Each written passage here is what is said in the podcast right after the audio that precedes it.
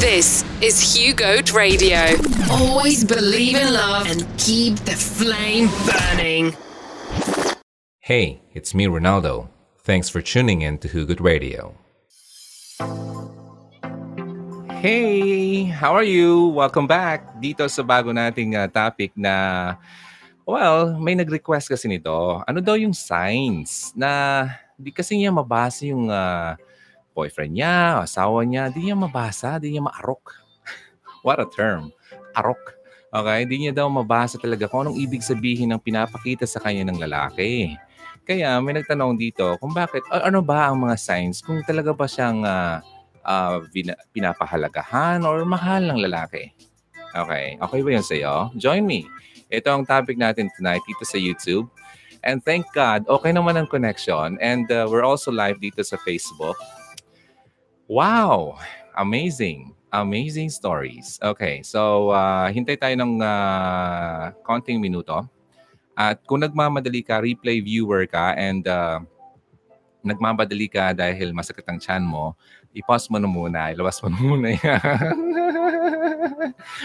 Kasi may mga may mga nagagalit sa akin ng ano, kung ano-ano ko daw ang sinasabi. Eh, ganoon naman talaga po yung format natin eh. So, ang ano na lang, paki-forward forward na lang kung nagmamadali ka. Kaya nga nilagay ni uh, uh, ni YouTube diyan yung forward button para gamitin mo. Okay? Uh, hindi yung uh, ano ka, mainis kasi naku madadagdagan yung wrinkle mo sa, sa mukha mo, papangit ka niyan. Sige ka. Uh, pag na pumangit ka, nakahanap ng iba yung uh, boyfriend mo, yung asawa mo, iwanan ka. Sige ka. Kaya huwag ka namang away. Huwag mo na akong awayin. Okay? Now, ladies, eto kasi yon. Alam mo, ang mundo, ang mundo ng lalaki at ang mundo ng babae talagang magkaiba yan. Sabi ko nga, ang uh, brain ng lalaki at ang brain ng babae talagang magkaiba. Di ba? Kayo mga babae na parang napaka, ang dami yung iniisip, di ba? yung gulong-gulo kayo, parang uh, konting bagay, parang ano to, parang nababalisa ka na kagad. Kasi ganun nga, ganun yung, yung design nyo. Pero kasi kaming mga lalaki, hindi ganun. Masyado kaming cool. Cool lang kami. Diba? Sabi nga, sabi nga dun sa, ano, sa uh, isang magaling na, well, um, speaker. Makita niyo yon sa, sa Facebook or sa YouTube meron din. Uh, kinumpare niyo yung uh, uh, brain ng babae at lalaki. Sana makita niyo yon Nakalimutan ko yung pangalan niya. Minsan, i-share ko yon para mas maintindihan niyo. Basta kami mga lalaki, uh, meron talaga, tama, nag-agree ako dyan sinasabi niya na may mga boxes, okay, ang mga brain namin. Uh, di ba? Ang brain ng lalaki, each uh, for example, para to sa sa Mobile Legend, para to sa sa motor, para to sa ganyan, para to sa sa trabaho, kanya-kanyang box 'yan, di ba? Para to sa hobby ko, para to sa mga kaibigan ko. Ganun, kanya-kanya 'yan. Okay. Kasi ganun talaga kami mag-handle ng situation. Okay? Hindi niyo yun maintindihan. Tapos, meron kaming box, ulitin ko lang sa mga hindi pa nakarinig, meron kaming box talaga sa isip namin na ang tawag talaga, totoo yun, sabi nga nung uh, nag-discuss, it's called the nothing box. Walang laman. Walang laman. At yung box na yun na yung pinaka-paborito namin. I don't know why. Diba? Parang sobra na lang ang ano, ang ang gulo ng mundo. Tapos, kapag ganoon, feeling ko, pumunta ako doon sa nothing box.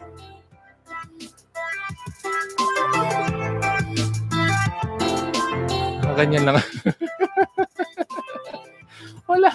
Wala ako, wala ako na kami iniisip. Wala kaming ganon. Kumbaga, wala. wala. Pero ang problema sa inyo, hindi nyo maintindihan, di ba? Kung bakit kami na parang uh, may mga moments na kapag uh, siguro kinakausap nyo kami, parang, ah? Ah? Kasi nandun kami sa nating box, di ba? Ang sarap kaya yun. Okay?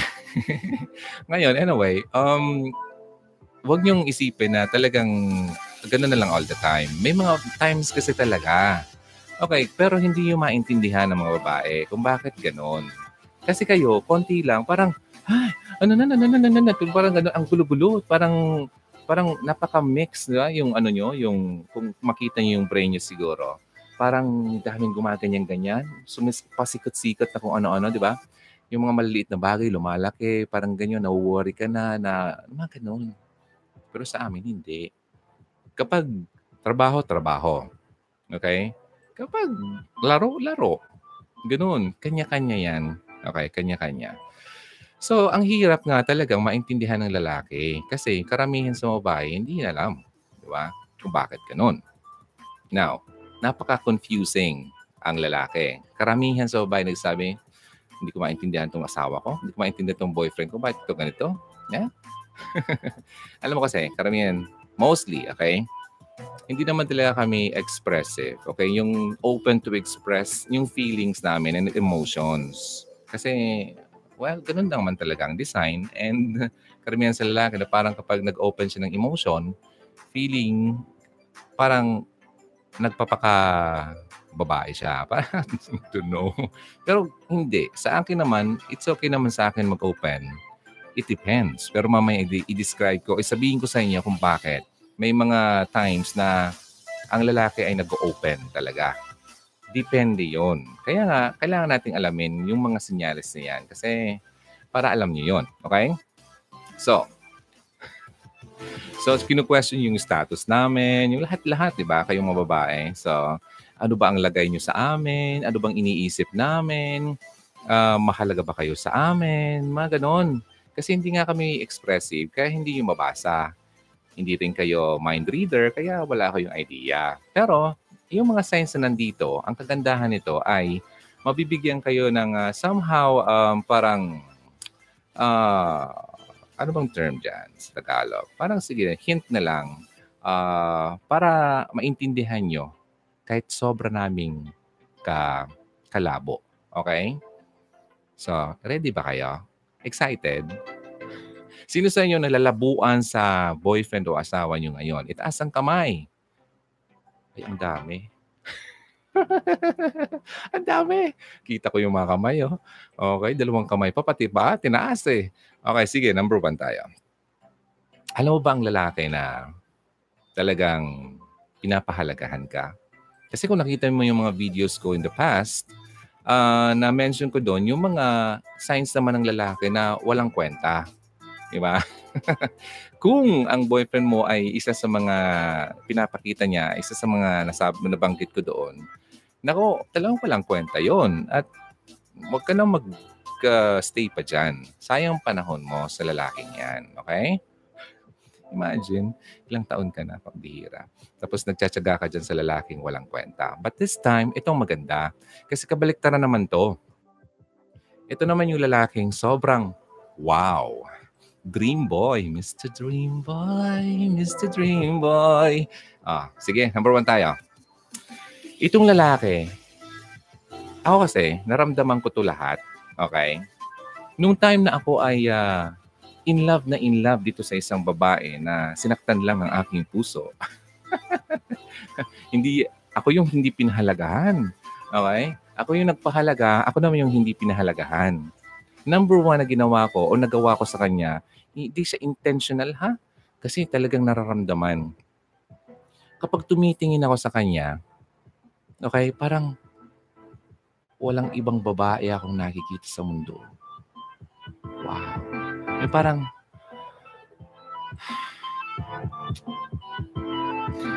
makita mo yung mata. Yung pa, wow, hindi ka naman yung matang hinukubaran ka. Iba yun. Okay? Yung matang, kahit siguro naka, nakahubad ka, hindi hubad ang nakikita niya eh, kundi yung kagandahan mo. Di ba? Kasi, kung walang lust ang nararamdaman ng lalaki at talagang true love, okay?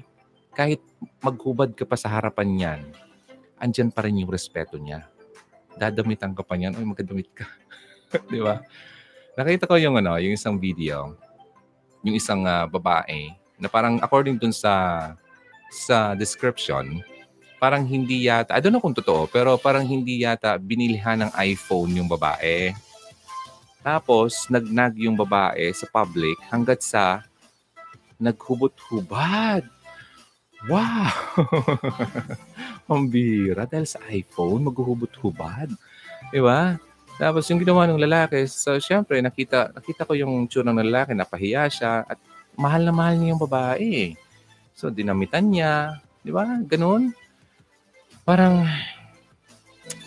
sayang, no? Parang uh, na, na, ang feeling ko lang noon, parang naabuso ng babae yung uh, pagmamahal ng lalaki sa kanya. So anyway, ito number one, sabi nga, di ba, the eyes are the window of the soul. Di ba? Makikita mo sa mata. Sa mata makikita.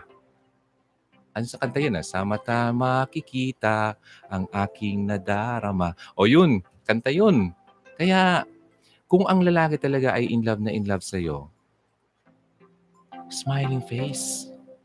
Whenever I see your smiling face, I have to smile myself because I love you. O di ba kanta yun? Yes, I do. O yun, sa kanta pa lang, totoo, talagang nafe-feel yan ng tao. No, kung gusto mo talang malaman at maintindihan ang feeling ng lalaki sa iyo, you need to look into to, into his eyes, 'di ba? Titingnan mo yung mata niya. Nam, namumukod tangi ka ba sa mga mata niya? 'Di ba? Ganun. Mararamdaman mo naman 'yun eh. Yung tipong nagde-date kayo, nakatingin lang sa sa'yo ganyan. 'Di ba? Tapos andito na yung waiter, hindi na di, di narinig yung waiter kasi nakatingin sa iyo. Parang wow. Ay, alaala lang lumipas. na walang kwenta. Ay, bitter. Okay, hindi naman. Joke lang. Okay, anyway. So, yun, di ba? Kung gusto mo maintindihan yung uh, nararamdaman niya, number one na sign yun, dapat nararamdaman mo at nakikita mo sa kanya mga mata. So, number one pa lang yan, ha? Um, warm up pa lang tayo uh, marami pa dito. So, ang tanong ko sa iyo, naramdaman o na-feel mo na ba, o na, na, nakita mo na ba sa boyfriend mo o kahit asawa mo ang ganyang klasing pagtingin niya sa iyo? Kaya nga pagtingin eh, kung the way how he stares at you, mga ganun. Iba eh, hindi ko ma-describe eh. Hindi ko rin ma-act kasi hindi ako in love ngayon. Wala eh. Okay, anyway, so hindi ko hindi ko siya ma hindi ko siya ma kaya mapagalit ako ng direct mamaya. Mag-ano ako, mag-practice ako. Okay, sorry direct. Okay, sige. Number one yun ha. Number two, mamaya na yung mga messages niyo. Number two, para hindi tayo magtagal. Ito bang lalaking ito ay uh, kapag mayroon kang uh, ano ba tayo ito ang request or hinihinging favor sa kanya. Ito bang lalaking to ay agad-agad naman niyang agad-agad naman siyang tumatakbo at gawin yung errand na yon with a smile on his face. Kumbaga, wala eh. Kumbaga, okay lang. Kasi gusto ko siyang ano, ma- ma- ma- mapasaya. So kahit na sobrang layo, oh, Han, pwede ba akong ibili ng uh, ibili ng paborito kong pagkain dun, dun lang dun sa ano sa kabilang kanto. Yung palang kabilang kanto eh sobrang layo. Di ba?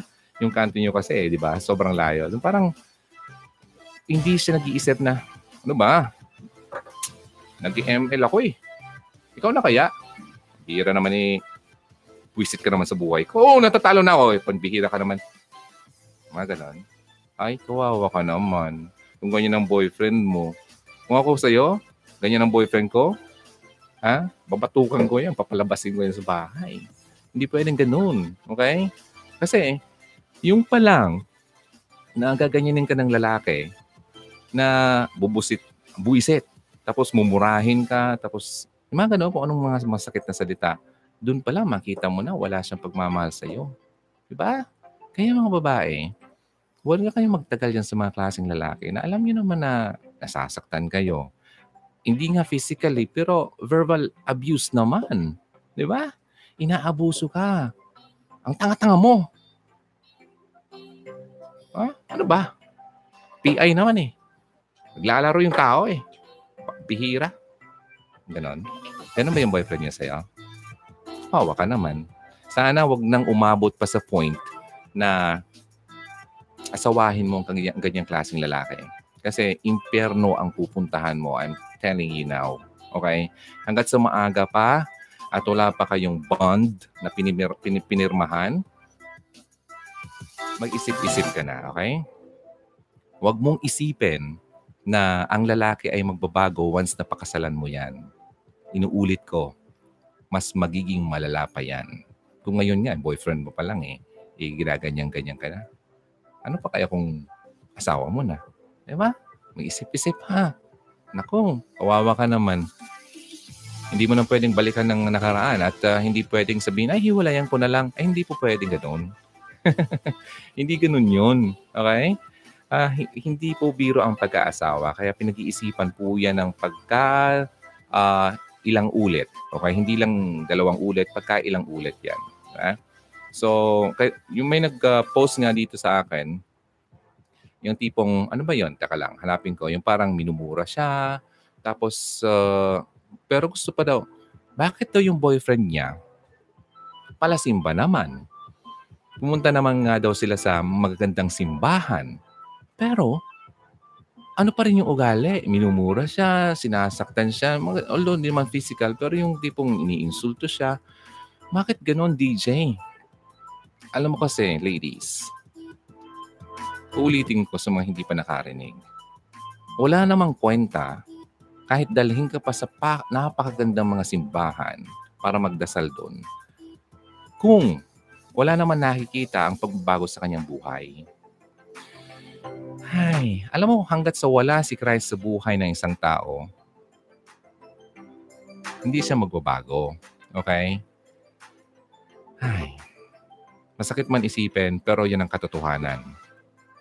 Na sa mga hindi pa nakarinig about being, uh, how to be a new creation, if anyone who is in Christ, the new creation has come, the old has gone, the new is here.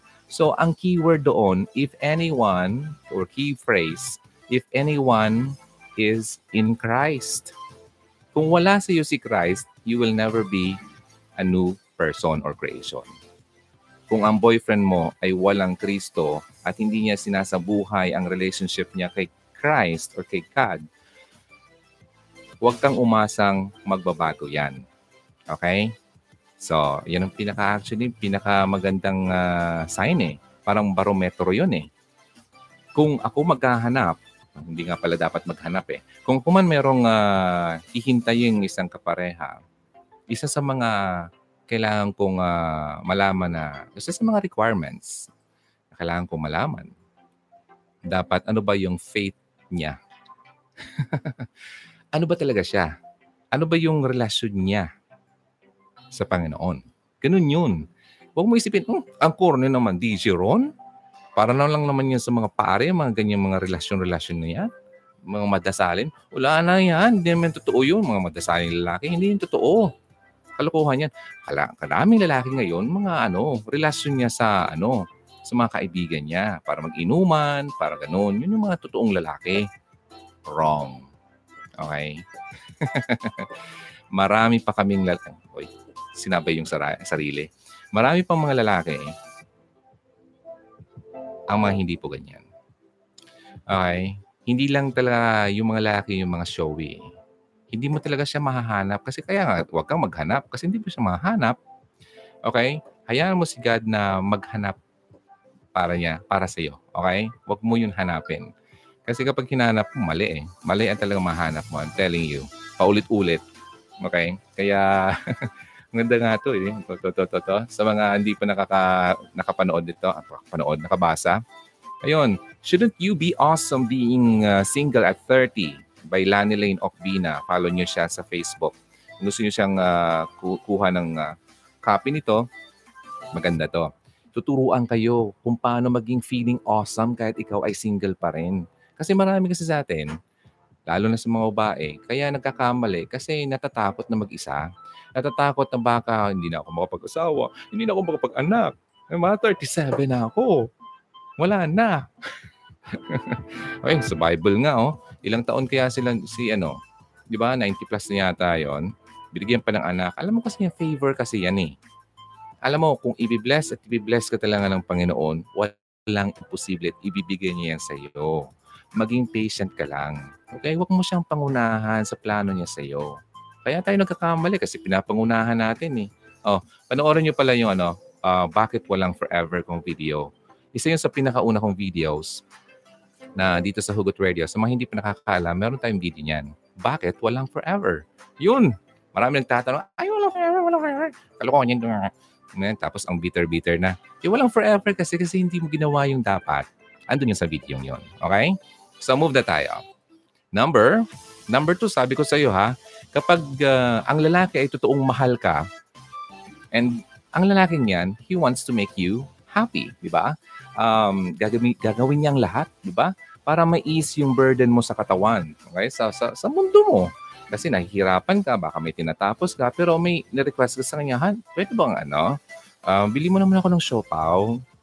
Tapos, tapos, ah, siopaw? Ah, teka lang, teka lang, paalam muna ako doon sa kausap ko. Wait lang. Ah, sige. Sa, sa, yung pambili? pambili. Ipabira. Walang pambili yung lalaki. Kawawa naman. Pero anyway, at least, nag-willing siya na ibili ka ng siopaw kahit humingi siya ng pambili sa'yo. Ganon yung point ko doon. Okay? Uh, mali mo naman kasi wala naman talaga pera. Pero at least nakita mo yung willingness niya to to.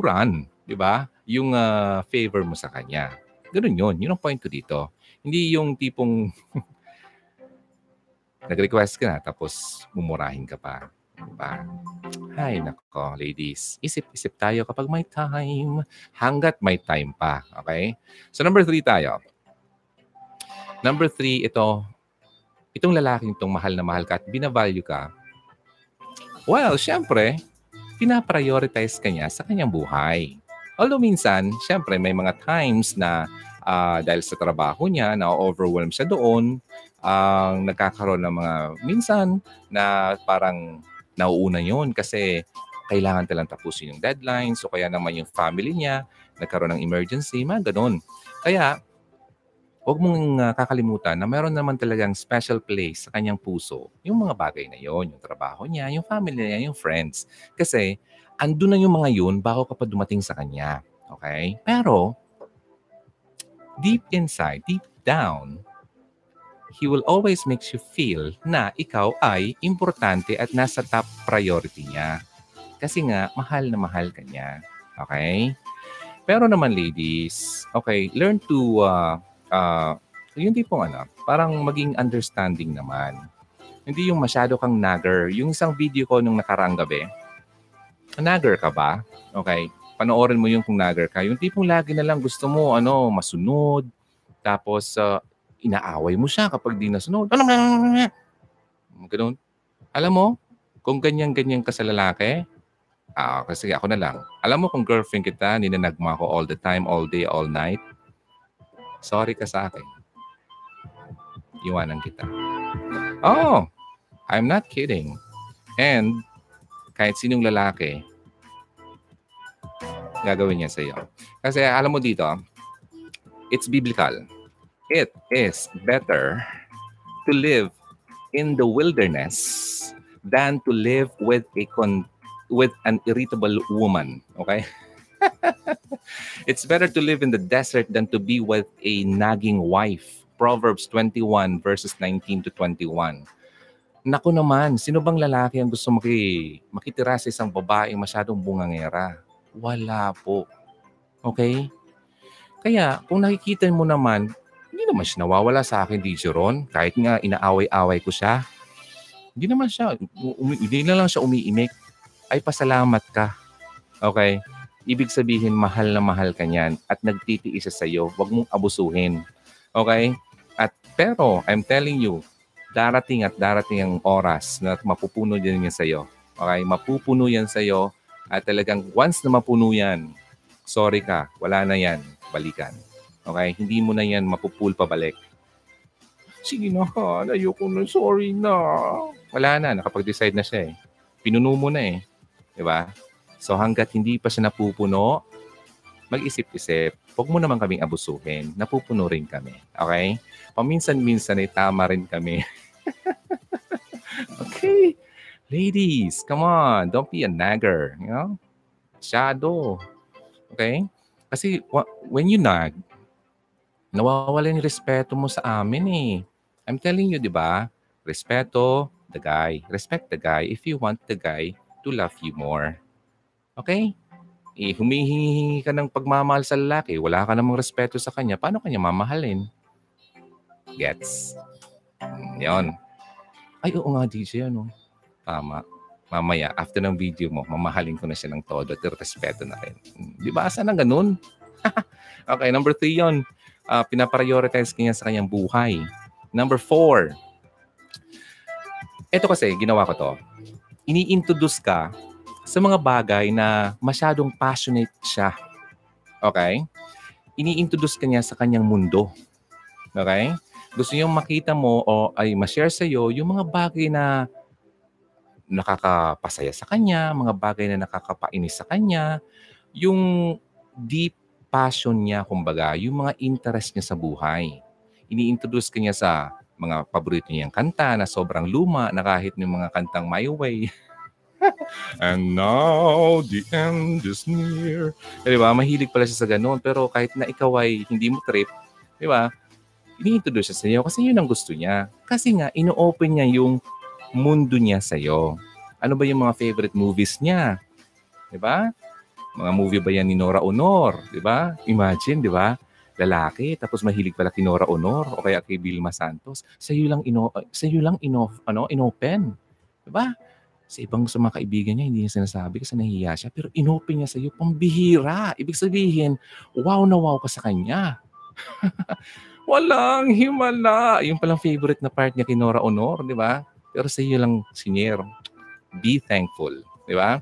He, he wants you to, ano, parang yung tipong gusto niya ma-expose lahat yung, ah, yung weakness niya, yung kung saan siya magaling, mga ganun, para yung pagiging vulnerable niya, pinapakita niya sa iyo. Kasi nga, pinagkakatiwalaan ka niya at sa tingin niya, ikaw ay mahalaga sa kanya na dapat mong malaman ng mga bagay na yun. Ay, nako, pasalamat kapag ganyan ng lalaki sa iyo. Kasi sabi ko nga sa, sa una pa lang, ang kaming mga lalaki, hindi kami mahilig mag-express, hindi kami mahilig mag-open up. Pero once na itong mga bagay na ito ay ginawa niya sa iyo, sobrang love ka niyan. Huwag mong hayaang mawala yan sa iyo. Okay? So, yon ino-open niya ang sarili niya sa iyo para wala ka ng mga wala ka ng tipong pang itatanong patungkol sa kanya. Yun ang totoong nagvo-value sa iyo. Okay? Kasi darating ang panahon na kahit na magtitig, magtitigan na lang kayo, nagkakaintindihan na kayo. Kasi kilalang kilala mo na siya. Ganun din siya sa iyo. Kilalang kilala ka na rin niya. Oh, yun. Sarap. Eh, kung ganun, kung ganyan ang level ng ah, relationship yung dalawa, alam mo, mas maigi magpakasal na kayo. Huwag niyo nang hayaan pang magkawalaan kayong dalawa. Ah, Yun na yung pinaka-level eh. Wow! Isang tingin lang, naintindihan mo na. Diba? Ah, tingin lang niya sa'yo, alam niya na nasasaktan ka, malungkot ka. Di ba? Parang yung, yung, ah, sige na nga, ah, example ko yung sarili ko. Parang yung ex ko, sabi ko malungkot ka na naman, no? Pero siya naman eh, smile-smile siya. Eh, alam ko naman eh. Kumbaga, nararamdaman ko kahit di niya sabihin. So, na, na, nagugulat siya sa akin, paano mo alam? Paano mo ako nababasa? May something kasi, may something, kaya ganun. Kaya kapag ang lalaki ay nababasa, kahit ikaw ay hindi naman daw nag-open sa kanya, pero meron siyang ganun na kakayahan, nako iba yung level nun. Huwag mo hayaan mawala ang lalaki yan. Kaso, hinayaan niya ako mawala. sorry, sorry. Sorry na lang. Okay, sige. Number four yon di ba? Ini-introduce ka sa kanyang mga passion. Sa kanyang, sa, bu- sa mundo niya, kumbaga. Number five. Number five. Ay, wow. O, ito na pala. Number five. Parang idugtong ko na lang kasi na-mention ko. Alam niya kung paano ka basahin. Okay? Di mo na kailangan sabihin sa kanya para mabasa ka niya.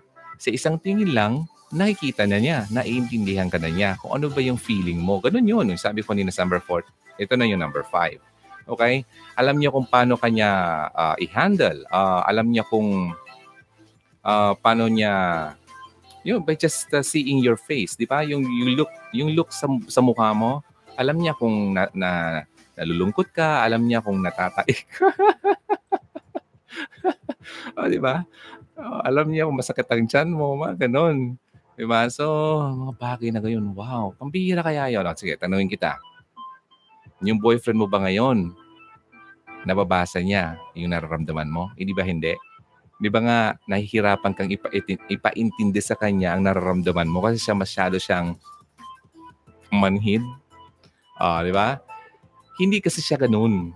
Hindi yung lalaking yun, uh, yung lalaking dinidescribe dito, hindi kanya pinapahalagahan.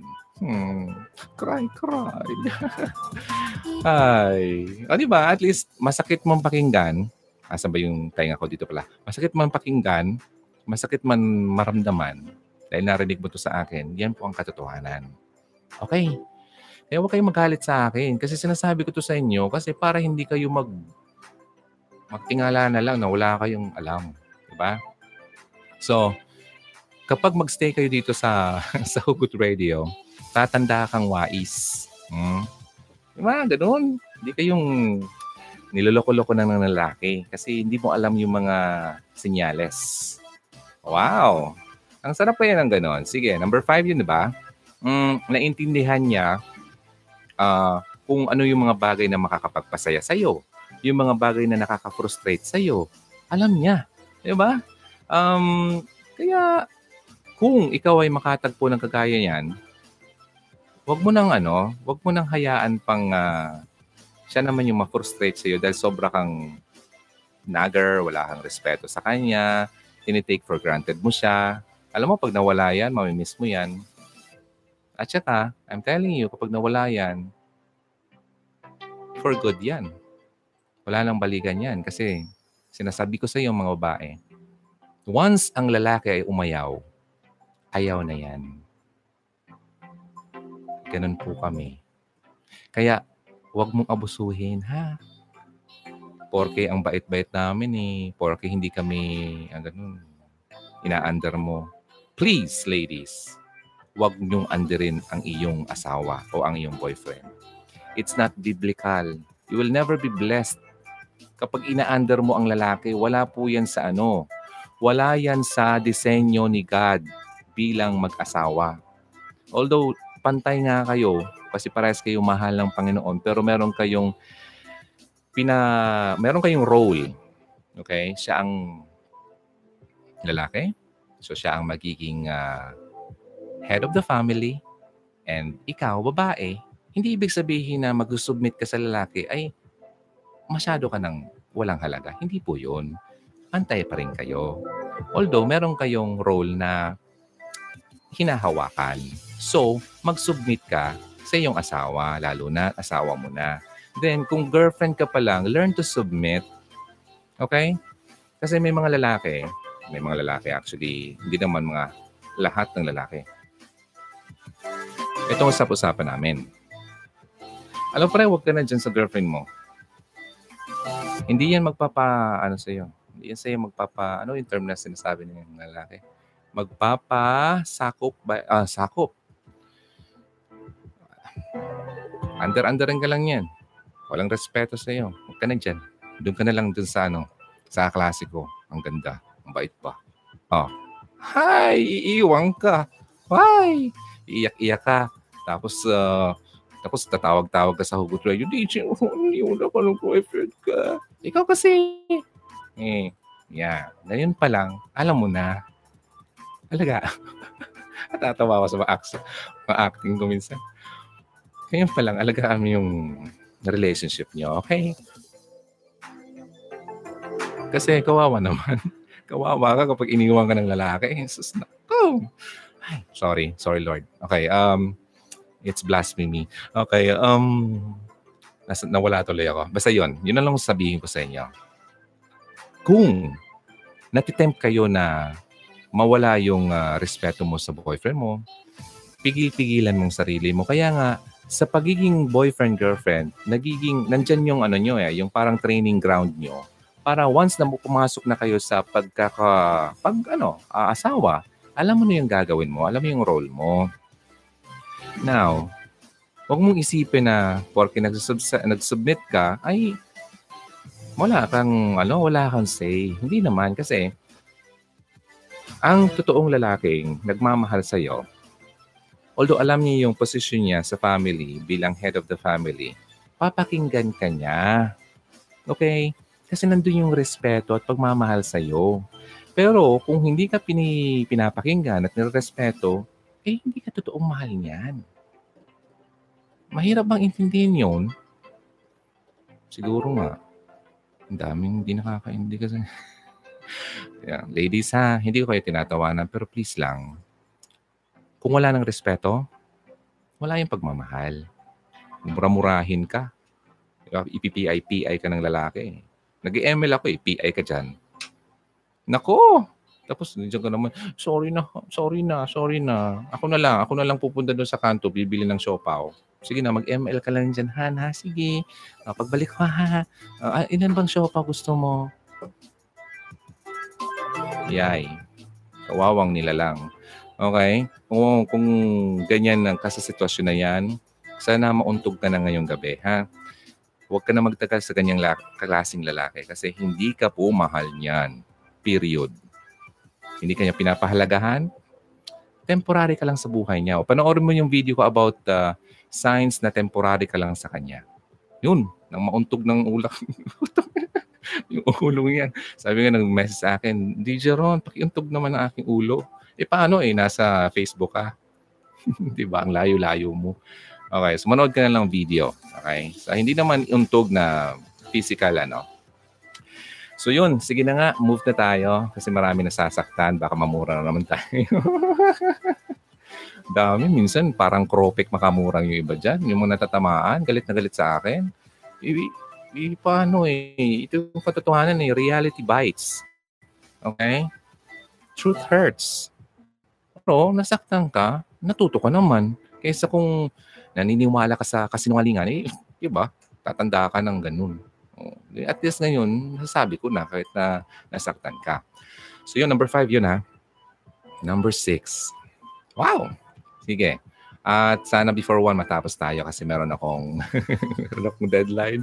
Okay, number six. Ay, eto pa. Itong lalaking ito, hindi siya nahihiya na i-show off ka sa buong mundo. Di ba? Oh. Boys, girlfriend ko. Ganda. Ha? We, wala kang girlfriend. Hindi, overacting. But what I mean is, hindi siya nahihiya na maglalakad kayo, hawakan yung kamay mo, di ba? Di ba? H, um, HHWW, holding hands while walking, uh, pasway-sway pa, di ba? Sino sa inyo ang nakaranas ng ganyan? Ay wala. Wawa naman. Wawa. Hindi man lang hinahawakan ng boyfriend yung kamay niyo. Laging nauuna siya maglakad. boyfriend! Andito na ako. Hoy, kanina ka pa dyan. Dito ka nga. Yung mata mo kung saan saan nakatingin. Kung naman, kasama mo na ako eh. Tingin-tingin ka pa dyan sa... Ganda ko pa naman eh. Ayos pa naman ako sa iyo. Inis to. Ah, ganun, ganun, ganun ka ba? Ay, kawawa. Oh, nakakaawa, no? May nakikita ka sa mga ganyan eh. Ano, maglakad-lakad ka lang sa ano. Ah, dito ka sa amin, eh, sa Legazpi. Maglakad-lakad ka doon sa Dalampasigan. Dami doon nagde-date, no? Oh, may, meron doon mga sweet naman, talagang over over naman. Kumbaga PDA naman masyado, di ba? Uh, public display of affections. Too much naman yun. Yung tipong ginagawang Sunday yung babae kapag Sunday. Kung ginagawang Sunday yung babae kapag Sunday. Gets nyo? Yung parang uubusin yung babae, parang walang matira. Wow! Nako, ladies, come on, wake up. Hindi ka pagkain, hindi ka dessert, okay? Yung tipong, huwag mo ibigay yan, pambihira, yan lang gusto sa'yo. Kaya, kaya yan nag-stay sa'yo kasi may krong kang binibigay sa kanya na babalik-balikan niya ang totoong nagmamahal sa iyo, kahit walang sex, mamahalin ka pa rin niya. Boom. Boom, boom. panis. TJ naman, iiwan daw kasi niya ako. Huh? Kung mahal ko daw kasi siya, dapat to ibigay. Kakainis. Eh, binigay ko na kagabi.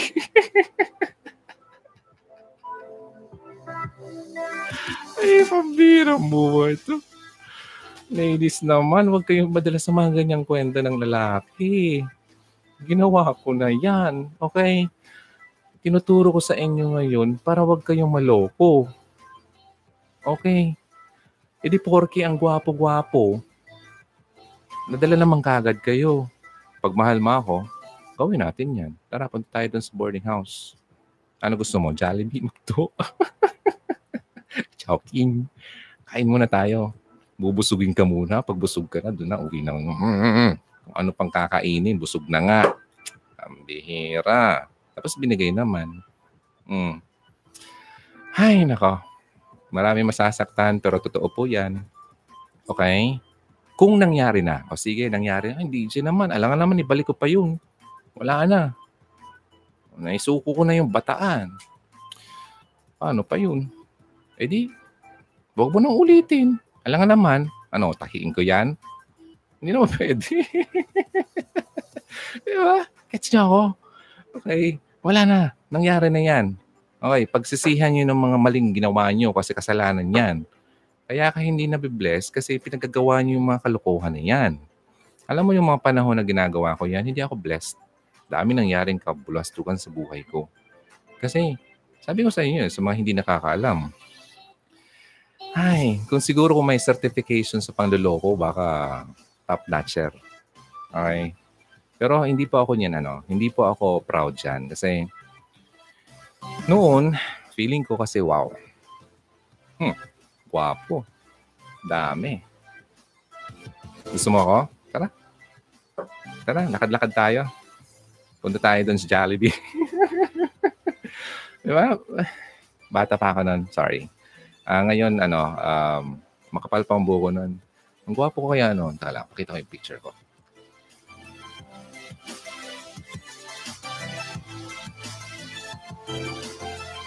Wow! Sino kaya yan? Chuchu!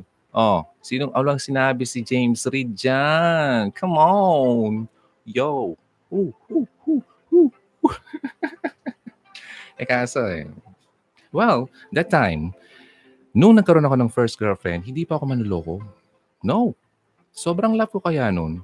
Mahal na mahal ko yun. Okay? And ganito na ako dati. Okay? Kaso, na broken hearted ako, feeling ko, aba, aba, sakit ah. Kalokohan na. Bakit, ako niloko? Pakainis ah. Mga babaeng to, sige. Ganun pala kayo ah. Minahal ko kayo ng totoo. Minahal kita ng totoo, pero ganun, ganito mo na ako. Kakainis ka. Kakainis ka talaga. Tapos may dumating. May dumating na maganda. Dead na dead sa akin. Dead na dead talaga ako sa mga pakembot-kembot mo. Wow, wow. Nagusto sa akin. Gusto mo ako. Aha, sige. Gusto mo ah? Okay ah. Basta ako ah, ayaw ko mag-girlfriend. Kasi ako, saktan ako. Pero kung gusto mo ako, di sige. Ah, walang sisihan ah. Gusto naman. Ah, di sige. Oh, eh, palay na yung lumapit. Tinukanong manok. Gets niya ako. Ah, ganun po yung nangyari sa akin. Pero nung una, hindi man ako na gano'n. Hindi man ako ganun. Sobra kaya akong mapagmahal. Sobra akong matino. Okay? Sobra akong minahal. Imagine, tatlong taon kami. Tatlong taon ko siya minahal. Ng totoo. Na kahit na nung nagpo-programa ako sa radyo, ganitong mukha ah, nagpo-programa sa radyo.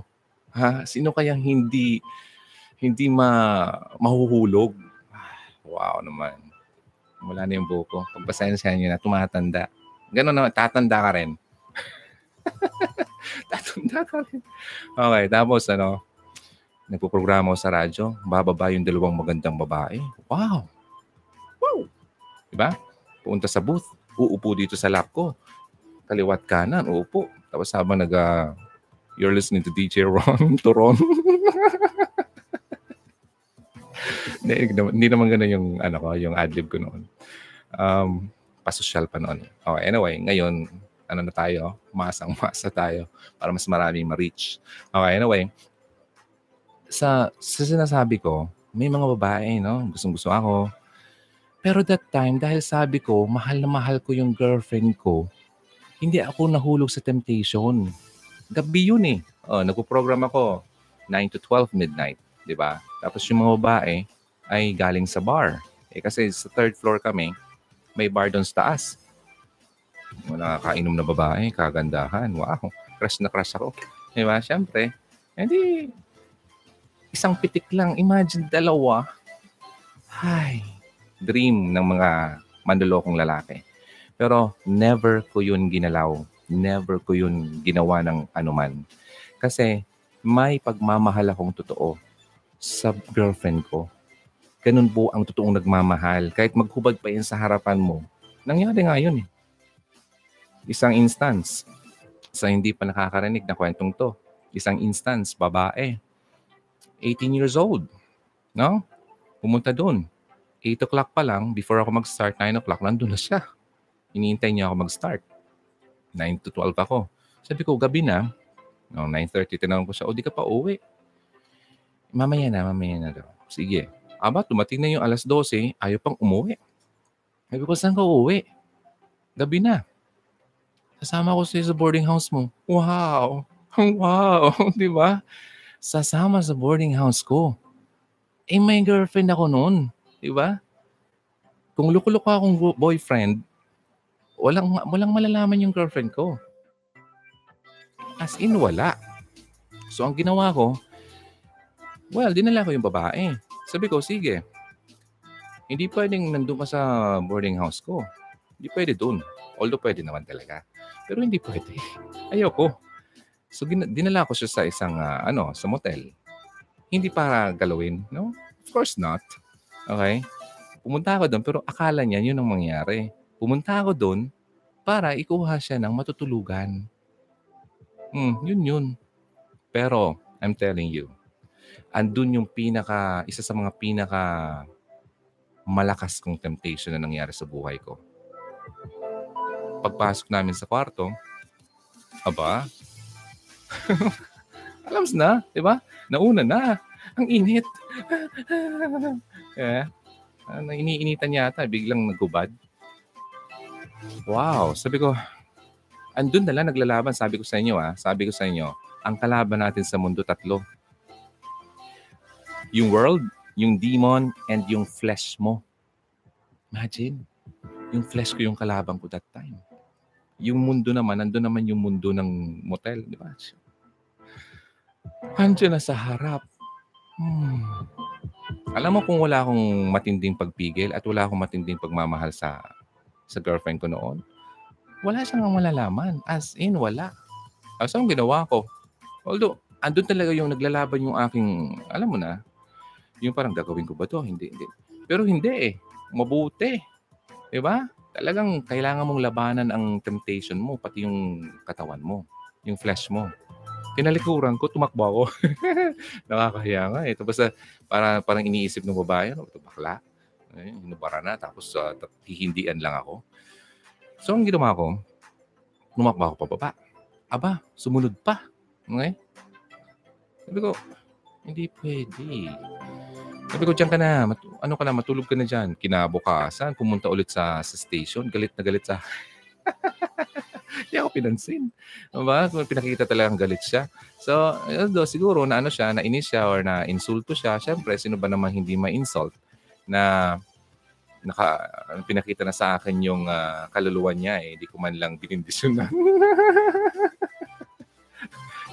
Di ba? So, ganon. Kaya ladies, ha, huwag kayong matakot. Kung ang boyfriend mo ay totoong nagmamahal sa iyo, huwag kayong matakot. Naku, hindi ko na siya, ano, hindi pong, hindi mo lang siya nag-text. Kanina pa akong text ng text, hindi mo lang nagre-reply. Tawag ka. Ring ng ring. the number you have dialed is current, ano? not in service. di ba? Tapos, hindi ka na mapakali. Tapos kung ano-anong iniisip mo, baka baka kung ano na nakikipag-sex ito. Di ba? Ano, mga ganun. Kung ano-ano nang iniisip mo. Alam mo? Wag. Kasi kung totoong mahal ka niyan, sabi ko nga sa iyo eh, kahit mag maghubad pa yan, hindi niya gagawin sa iyo. Kaya, pagkatiwalaan mo yung lalaki. Okay? Pero kung nahihirapan kang magtiwala dahil may mga panahon na nabuking mo na siya, na ayaw pa rin niyang aminin, may, may, meron kang talagang ano, right para magduda. Pero ito pa lang ah, nagawa na nga niya nung una, asahan mo, masusundan pa yan. Kasi sa point, sa, sa, sa sitwasyon ko dati, ilan na yung mga dumating sa akin na hinindian ko dahil nga mahal na mahal ko yung girlfriend ko. Gets mo? Pero boyfriend mo, girlfriend ka niya, tapos nakipaglandian sa iba, tapos susore-sore sa'yo. Sorry na, Han. Hindi ko napigilan eh. Lalaki lang. Napainom kasi. Sorry na, Han. Hindi ko sinasadya. Kalokohan. Huwag kang maniwala dyan. Kahit gaano man kalasing ang lalaki, alam pa rin niya ang nangyayari sa mundo. Nalasing na kaya ako ng sobra. Alam ko ang ginagawa ko. Kalokohan yan, hindi niya alam. Pinagluloko ka ng lalaking yan. Niwala dyan.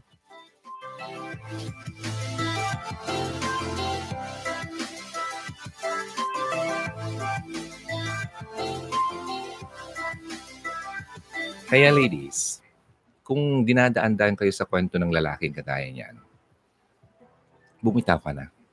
Kasi binibilog lang niya ang utak mo, ang ulo mo. Okay? Gets nyo? Ha? Hmm, alam nyo na masakit. Eh, at least, alam niyo na. Kailan niyo pa dapat malaman? Kapag naasawa mo na. Asawa mo na, niloko pa. Ay, kawawa ka. Oh, di ba? So, move tayo. Move number number six, di ba? So, sabi ko sa number six kanina, yung tipong uh, HHWWS, uh, H, holding hands while walking, WW, pasway-sway pa, di ba? Yung tipong hindi siya nahihiyang uh, ipakita na uh, sweet kayo, hindi kanya ina-isolate sa mundo. Di ba? Yung tipong, eto, napansin mo, bakit hindi ka man lang niya ma-date sa public? Siguro di Jiro nahihiya siya. Hindi. Hindi pasok dun eh. Hindi pasok eh. Kasi ang lalaking in love at mahal na mahal siya, walang hiya yan. Hindi ka niya, hindi yan mahihiyang kasama ka at hindi ka niya ikakahiya. Ha? Isa pa. Siguro di siya ron, ano, hindi naman talaga siya ganun. Hindi siya mahilig sa ganun. Hindi rin. Kalukuhan yun. I'm telling you. Wala akong kilalang lalaki na never pinagmalaki ang kanyang girlfriend dahil talagang mahal na mahal niya. Wala. Unless, unless, hi, DJ Ron, hindi kami na gano'n, hindi kami nagde-date. Yung pala, dahil ayaw makita ng lalaki o ayaw makita na may kasama yung lalaki ng iba kasi meron na pala siyang asawa. Woo! Boom! Nay, nako, napaniwala yung babae. Walang asawa. Bakit ang sabi mo, binata ka?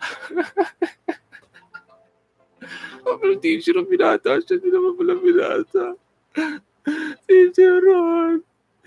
Eh, kasi, kaya nga itinayo ang National Statistics Office para alamin mo kung isang tao ay may asawa o wala kung ang isang tao ay single pa or married na. Ang biro naman, hindi ko kasi nagtatanong-tanong. Ay, naku, naku. Maraming lalaking gano'n, lalo yung mga LDR. Nahay! Yung mga nasa abroad, wala pa akong asawa eh. Kaya ako nag-abroad kasi mag-iipon muna ako. Kasi gusto kong mag-ipon muna kasi para pag nag-asawa na ako, ready na ako. E kalokohan, nag-abroad pala siya kasi meron siyang limang anak na bubuhayin. Basta niwala ka naman. Ay, kakalbo ako sa iyo eh. Sayang ba naman itong nilalagay ko dito? Yung pampatubo kaya yung buhok, ang mahal-mahal. Gusto ko makabalik yung ganitong utsura. Wala na, imposible na to. Okay, anyway. Ganun talaga ang buhay. Okay. Um, so yun ha, huwag kang maniniwala sa mga pinagkwento sa'yo ng mga lalaking yan. Ang lalaki nagmamahal ay isi-show off ka at ipagmamalaki ka. Number seven. Ay, Teacher Ron, please ba? Pwede ba? Ituloy-tuloy muna. Naiinip na ako eh. Ang dami mong kwento. Daming kung ano-ano. Pasensya ka eh. Ganito talaga ako. number seven. Okay, number seven. Committed sa'yo ng buong puso itong lalaking ito. He's not playing around. Hindi siya naglalaro-laro. Di ba? Pagdating sa'yo, wala siyang mga seryoso talaga siya. Okay? Um, dedicated sa iyong relationship. At syempre, ayaw niyo yung naglolokohan kayo.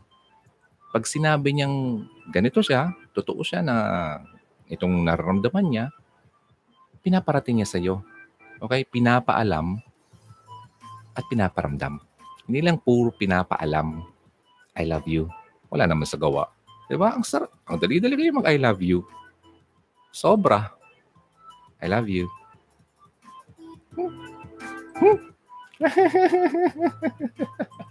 I love you. I love you. Tapos ikaw naman, grabe. Nagtapos, nag-ano ka na, nag, uh, anong sabi niyo mga challenge-challenge ngayon? uh, kalimutan ko. Yung Dalagang Pilipina Challenge ka na kasi sobra ka ng ano, sobra ka ng in love. Eh, nag-I love you sa akin. Yung pala, pinagluloko ka lang. Okay, di ba? Hi, nako. So, committed siya wholeheartedly and uh, he takes you very seriously. Okay? Seryoso siya. Ayaw niya yung uh, makitaan siya ng butas na siya ay hindi totoo sa iyo, di ba? So yun. Hindi kanya tinitake for granted. Di ba? Kasi ang lalaki nagte-take for granted ay halimbawa, yung lalaki in the first place pa naman ay wala naman talaga siyang balak sa iyo na maging permanente ka sa buhay niya. So pansamantala, habang wala pa siyang nakikitang much better sa iyo na yun talagang hinahanap niya, pansamantala, temporary ka muna kasi nakita niya na mahal naman ako. Ay, love na love. I mean, patay na patay sa akin tong babaeng ito. Pero, sige. Eh, sa, sa tingin ko naman eh, may makukuha naman ako dito. So, magstay siya sa'yo. Okay? Ikaw naman babae, akala mo siya totoo sa'yo. Kasi syempre, ang dali-dali ngang i-pekein, i-fake ang feeling. Di ba? I love you. Mahal mo ba ako? Mahal kita. Bibigay ko sa iyo ang ulap. Ano bang susungkutin ko ang uh, mga ganyan-ganyan mga kunong susungkutin dyan. Di ba? Di ba? Sa ilalim ng uh, puting ilaw, sa ilalim ng mga kunong ilalim na yan. Hanggat sa ikaw na sa ilalim, sa ibabaw naman siya. Yikes! Di ba? Kung saan na kayo napunta. Ew. Kasi naniwala ka sa kalukuhan niya. Di ba? Kaya nga, pinapatalas ko ang isip nyo dito. Hmm? Parang, parang yung hugot radio, yung parang ginaganyan yung kutsilyo para tumalim. Ganito ka dapat. Mawala man ako, may, may maiiwan ako mga videos na makakatulong sa mga kagayang nyo na hindi pa nakakaalam ng katotohanan. Ay, okay lang. 'Di ba? At least may naiwan ako sa inyo. Ma-share nyo sa iba. So, ganun sana ang mangyari sa inyo. Okay? Huwag magpatiniwala ha. Huwag mag... Pasensya nyo ng dila ko minsan-minsan pumipilipit yan eh. Huwag magpaniniwala kung sa mga sinasabi ng lalaki. Number, hindi tayo magtatagal siguro. Number eight. Ah, yung lalaki nga, di ba sabi ko sa inyo, hindi naman talaga siya talker. Hindi siya talkative. Unlike sa akin nung bata pa, grade 1 daw ako Parang naalala ko pa yun, sabi ng uh, teacher ko, di ba yung card noon, uh, sa likod noon, andun yung sinasabi ng teacher, first grading, second grade, and fourth then Tapos yung pirma ng magulang. Tapos ito, Ronaldo is um, yeah, very intelligent, lala, ek, ek, ek, ek. Di ba? But, he is very talkative. Talkative daw talaga ako. So, pagpasensya na if I talk too much sometimes, you know, you know, ganun talaga siguro ako. But, hindi naman ako yung talkative na walang sense. Okay? Ang pinagsasabi ko sa inyo, may sense. Iba yung, di ba, yung madaldal na wala namang laman. So, kahit pa paano, may natututunan kayo. So, yun. Now, itong, itong lalaki, hindi talker. But this guy is definitely a doer. Di ba? Hindi man lang niya, hindi man niya sinasabi sa iyo kung ano nararamdaman niya sa iyo, pero pinapakita niya sa iyo. Di ba? Hindi mo lang siya madaldal, he rarely talks, di ba? Ang yung i-discuss niya yung uh, feelings niya sa iyo, yung emotions niya, but nakikita mo naman sa gawa niya, di ba?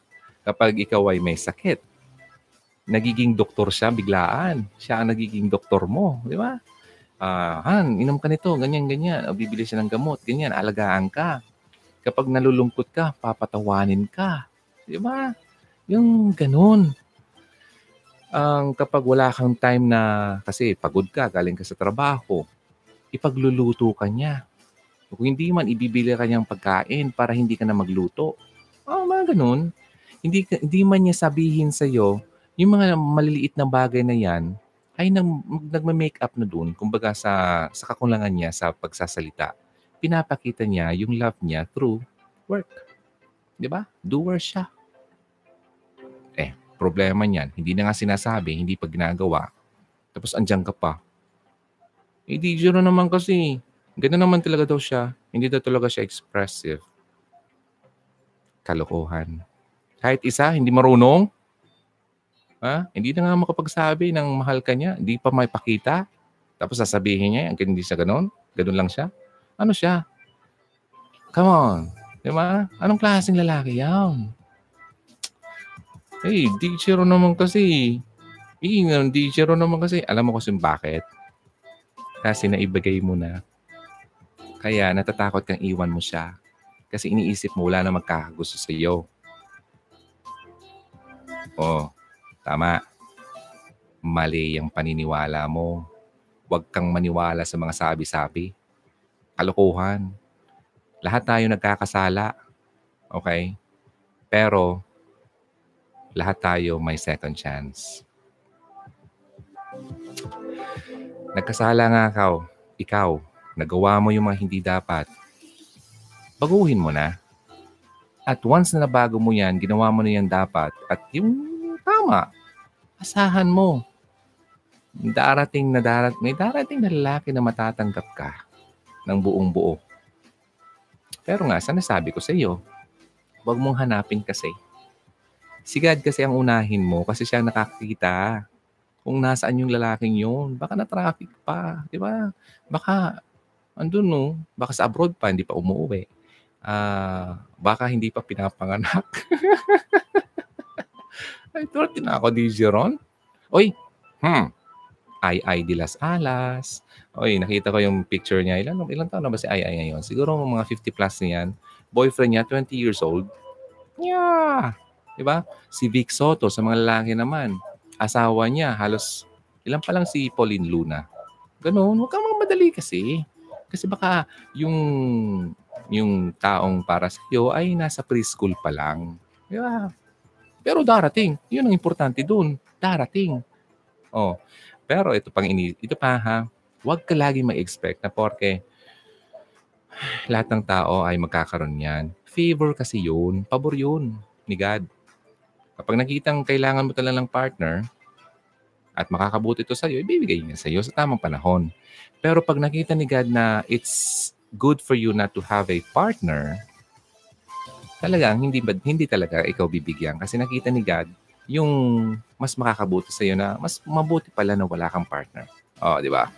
So kaya nga hindi naman kasi ultimate uh, goal natin na magkaroon ng ganun asawa or kapareha. Ang goal natin or ang mission natin or ang role natin bilang tayo is to please God first. At kapag na-please mo siya and you have faith in Him, by the way, you will never be able to please God if you have no faith. Okay? Kapag nakita niya na maganda naman yung pakikitungo mo sa kanya, sino ba namang ama o magulang ang hindi gustong i-bless ang kanyang anak? Okay? Kaya huwag kang masyadong ano, atat. Alright? Number eight, yun ha. Pinapakita kahit na hindi man niya ito sabihin. Number nine na tayo. Nag-enjoy ba kayo? Okay ba kayo? Mukha nga, dumarami oh. Marami yung nanonood sa, face, ah, sa YouTube. Okay, number number nine. Ah, ito. Di ba nga, hindi siya talker. Bihira siya mag-open up sa'yo. Bihira. Kasi hindi naman talaga siya ganun. Pero once na mag-open up siya sa'yo, he gets very deep. Sobrang lalim. Okay? Yung lalim, yung feeling na tipong papakita niya sa'yo yung uh, pagiging vulnerable niya. Yung tipong baka nga maiyak pa siya the way na nagkukwento siya sa'yo ng isang bagay. Kasi alam niya na pinagkakatiwalaan ka niya at mapagkakatiwalaan ka niya. Okay? So kapag ang lalaki ay naikwento niya sa iyo ang sikreto na hindi niya masabi-sabi sa iba, alagaan mo yung tiwala niya. Okay? Alagaan mo, wag mo siyang i-betray. Nako, nako, yan ang mga mali ng babae. Amo friend, sabi sa akin ng boyfriend ko, alam mo ba, sa akin, sa atin na lang to kasi baka malaman niya, galit yun. Patay ka dyan. Pinagkatiwalaan ka, kinuwento mo sa iba. Ganun yun. Ha? Kahit, kahit man hindi boyfriend, kahit kaibigan na lang, it applies to, to all. Diba? Once na may nag, uh, nag-open up sa iyo ng isang bagay, keep it, zip it. Ha? Huwag mo yung panabi. Okay? Kasi, itong tatandaan nyo ha, ang isang tao, obserbahan mo. Kapag kasama mo siya at ang mga kwento niya about other people, asahan mo kapag hindi ikaw ang kasama niya at kasama niya iba, ikaw ang topic niya. Ay, nako, mga ganon tao, di ba? May mga kilala akong ganyan. Kaya, nag, nagpipi, pinipili ko talaga yung mga bagay na sinishare ko kahit kaibigan ko pa siya. Kasi, although kaibigan ko siya, pero meron siyang ugaling ganon. Kinukwento niya sa akin yung isang bagay na hindi ko na dapat malaman pa dahil naikwento sa, sa kanya ng kaibigan namin. Di ba ganun? Ang pangit. So naisip ko, ano kaya kung halimbawa hindi ako yung kasama niya, kasama niya yung iba, sigurado yung kinuwento ko sa kanya, ikukwento rin niya sa iba. O, kaya ingat ka. Okay? Hindi lahat ng bagay ay kailangan mong i-share kahit kaibigan mo pa ito. Okay? So, ito namang lalaking ito, going back, kapag once na um, pinakita niya sa iyo yung lahat na ganito, han, ganito ako dati, meron, meron akong ganito, meron akong dinadalang ganito, di ba? Ibig sabihin, mahal ka talaga niya at pinapahalagahan ka niya. Binavalue ka at pinagkakatiwalaan ka niya. So, alagaan mo yun. Okay? Oh, tama. Ang dami, oh. Dalagang Pilipina. Okay. Sino sa inyo ang nag-challenge nun? Kakatuwa kayo? Okay, sige. I think, uh, sige, ito, isa na lang. Itong lalaking ito ay, siyempre, mahal na mahal ka. Siyempre, importante ka sa kanya. He values you. So, yung interest niya sa iyo ay napaka-genuine ano, ano bang tawag dyan? Yung parang totoong totoo. Di ba? Hindi fake. Di ba? Hindi siya fake news. Di ba? So, ini-immerse niya yung sarili niya talaga sa iyo. Yung lahat na bagay gusto gusto mong malaman. Gusto niya malaman mo. Di ba? Kasi para, ang goal niya kasi, kapag ginawa niya to, na he wants you to know everything about him, kasi naiisip niya yung future niyo na kung ito ang mapangasawa ko, wala na siyang tatanungin pa sa akin. ba? Tanggap niya yung kabuuhan ko, yung entirety ng pagkatao ko. At kapag ang lalaki ay ganyan, ang tingin niya sa iyo hindi temporary, pang matagalan at pang forever. Hanggang sa dulo ng walang hanggan. Parang pelikula, no? Ganun yun. Okay? Kaya itong mga signs na to, sana naman nararanasan nyo ngayon. Pero kung hindi nyo nararanasan at kabaliktaran ng mga signs na sinasabi ko ngayon sa nangyayari sa inyo ngayon ng boyfriend mo, abay, huwag mo nang patagalin yan. sayang ang panahon mo dyan. Okay? Ulitin ko, sa mga kaka-join lang kasi biglang dumami. Mga signs na binavalue ka ng lalaki. Okay? Number one, iba yung tingin niya sa'yo.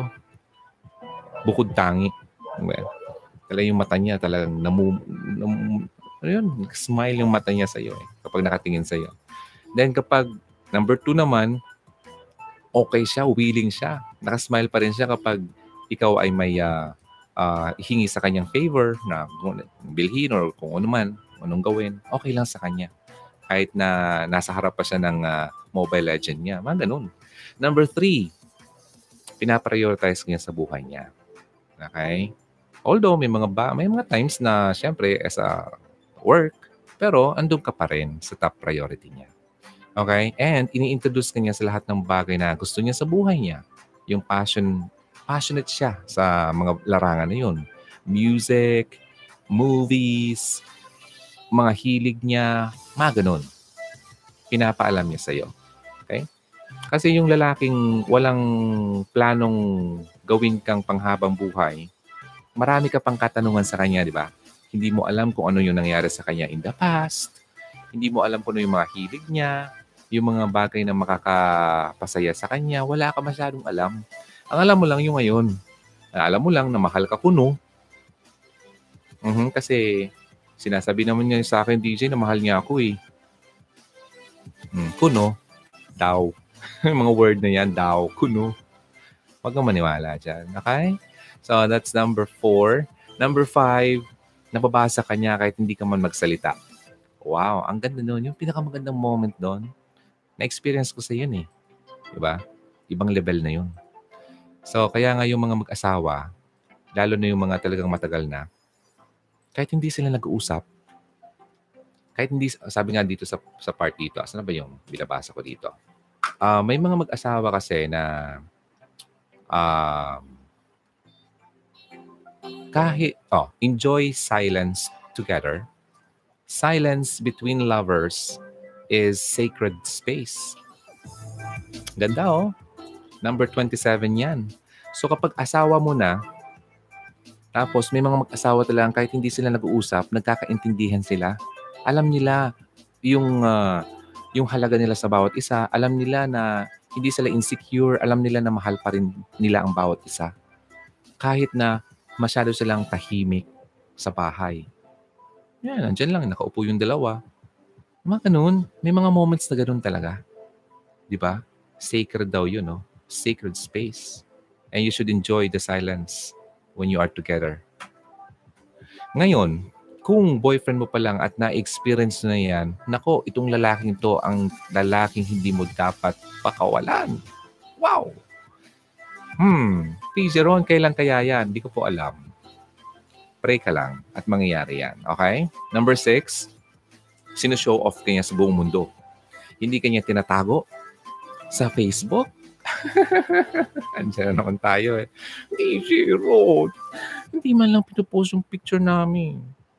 Tinatag ko, inaantag. wow, ang nila lang. Ay, anong solusyon dyan? Patingin nyo, anong solusyon? Ah, sa tingin nyo ba, mababago nyo pa yan?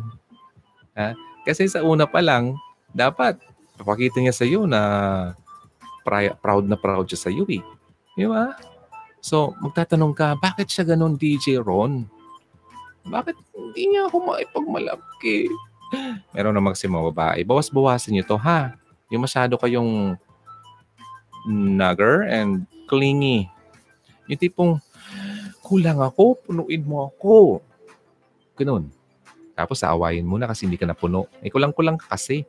Pumasok ka dyan, kulang-kulang ka. Huwag kang pumasok sa relationship na kulang-kulang. Okay? Pumasok ka ng buo para hindi ka, meron kang ibibigay. Ha? Gets mo?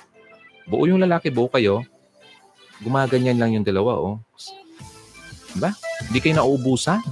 Pero ikaw, babae, itong lalaki buong buo, kulang ka. Pupunuan ka ng lalaki. Hanggat sa naubos yung lalaki, ha, nainis na sa'yo, iwanan ka na niyan.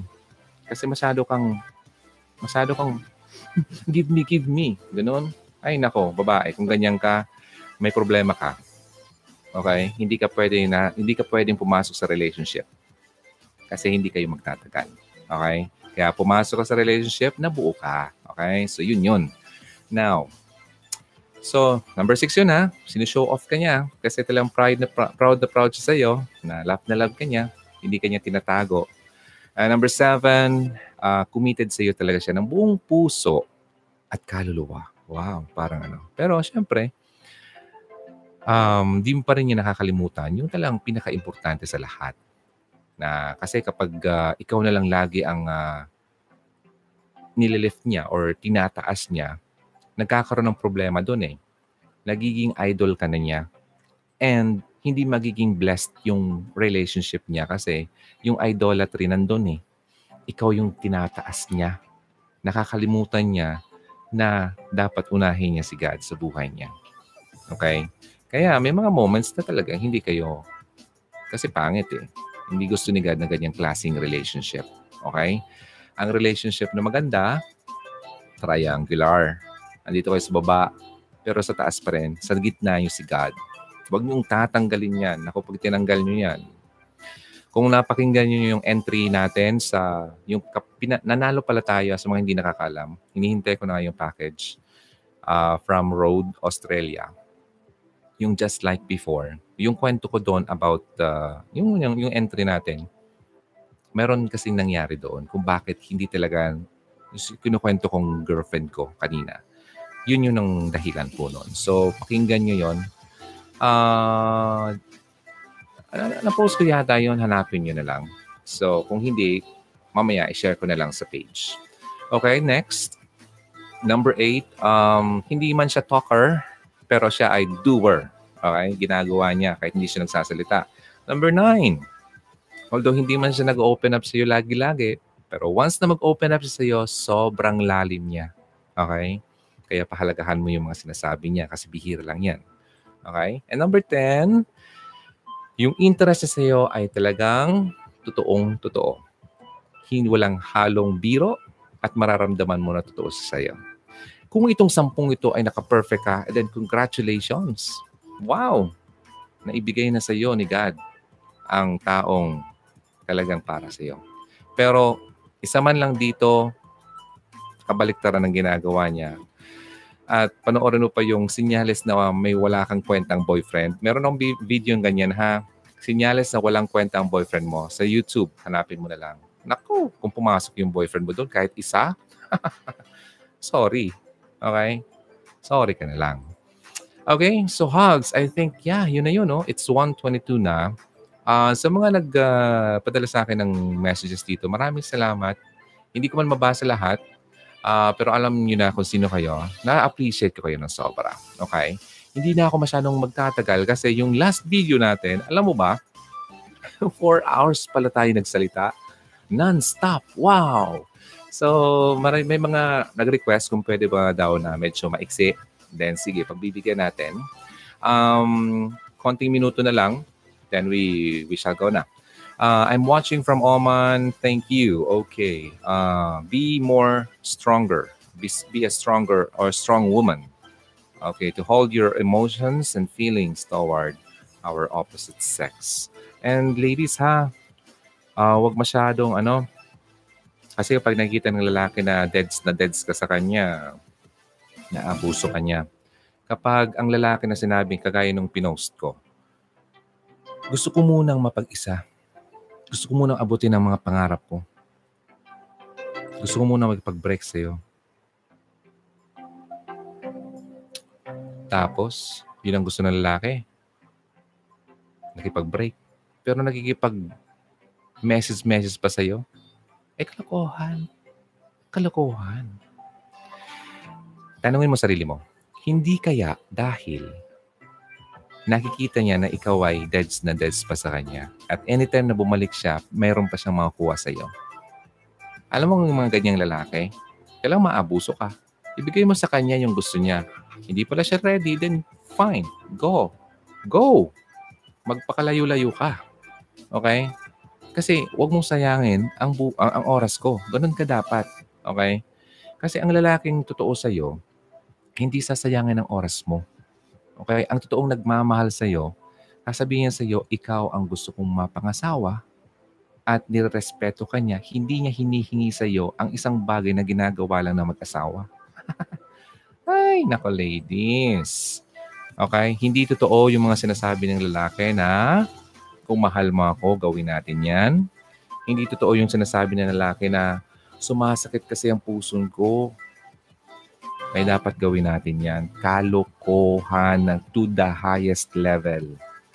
Okay? Huwag ka maniwala dyan. Please. Ako nagpag, nagpi-please na ako sa inyo. Kasi marami pang hindi nakakaintindi. Okay? Ang lalaki totoo kang mahal, hindi yan importante. At makakapaghintay yan kasi ang sarap kayo ng pakiramdam. Alam mo ba, may nakita akong kasalan.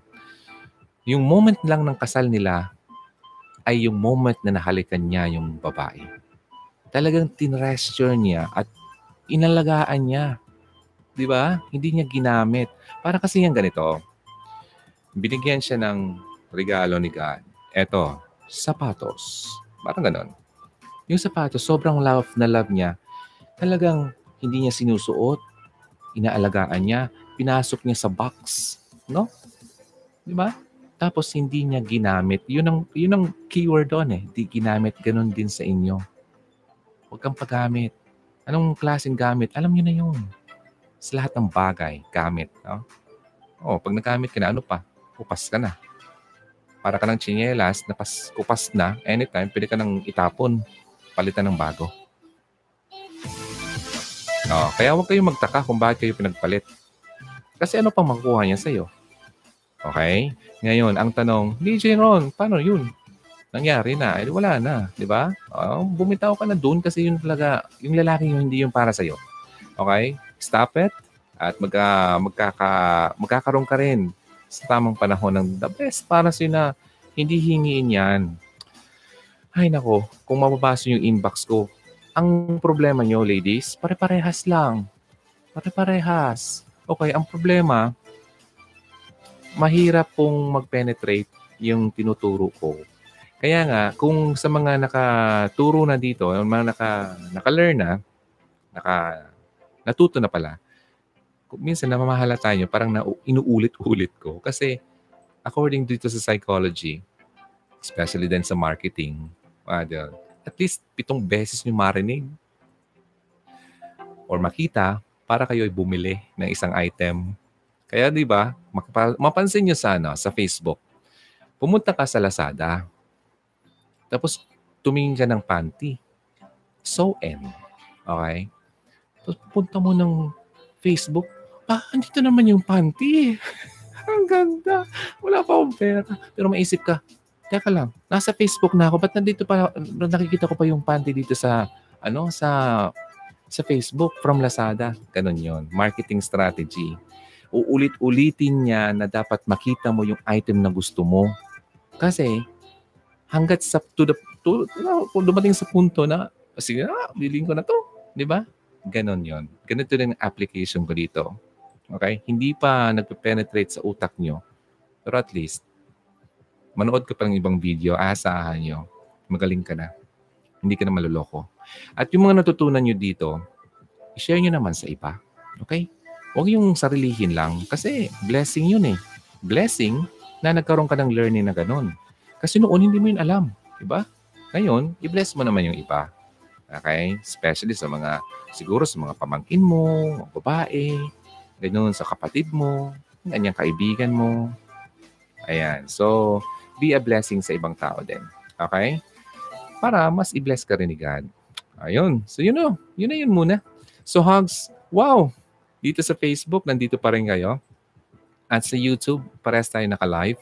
Maraming salamat ha. Uh, i-off ko na to kasi baka humaba naman tayo. Sa so, mga hindi ko pa nabasa, wait lang.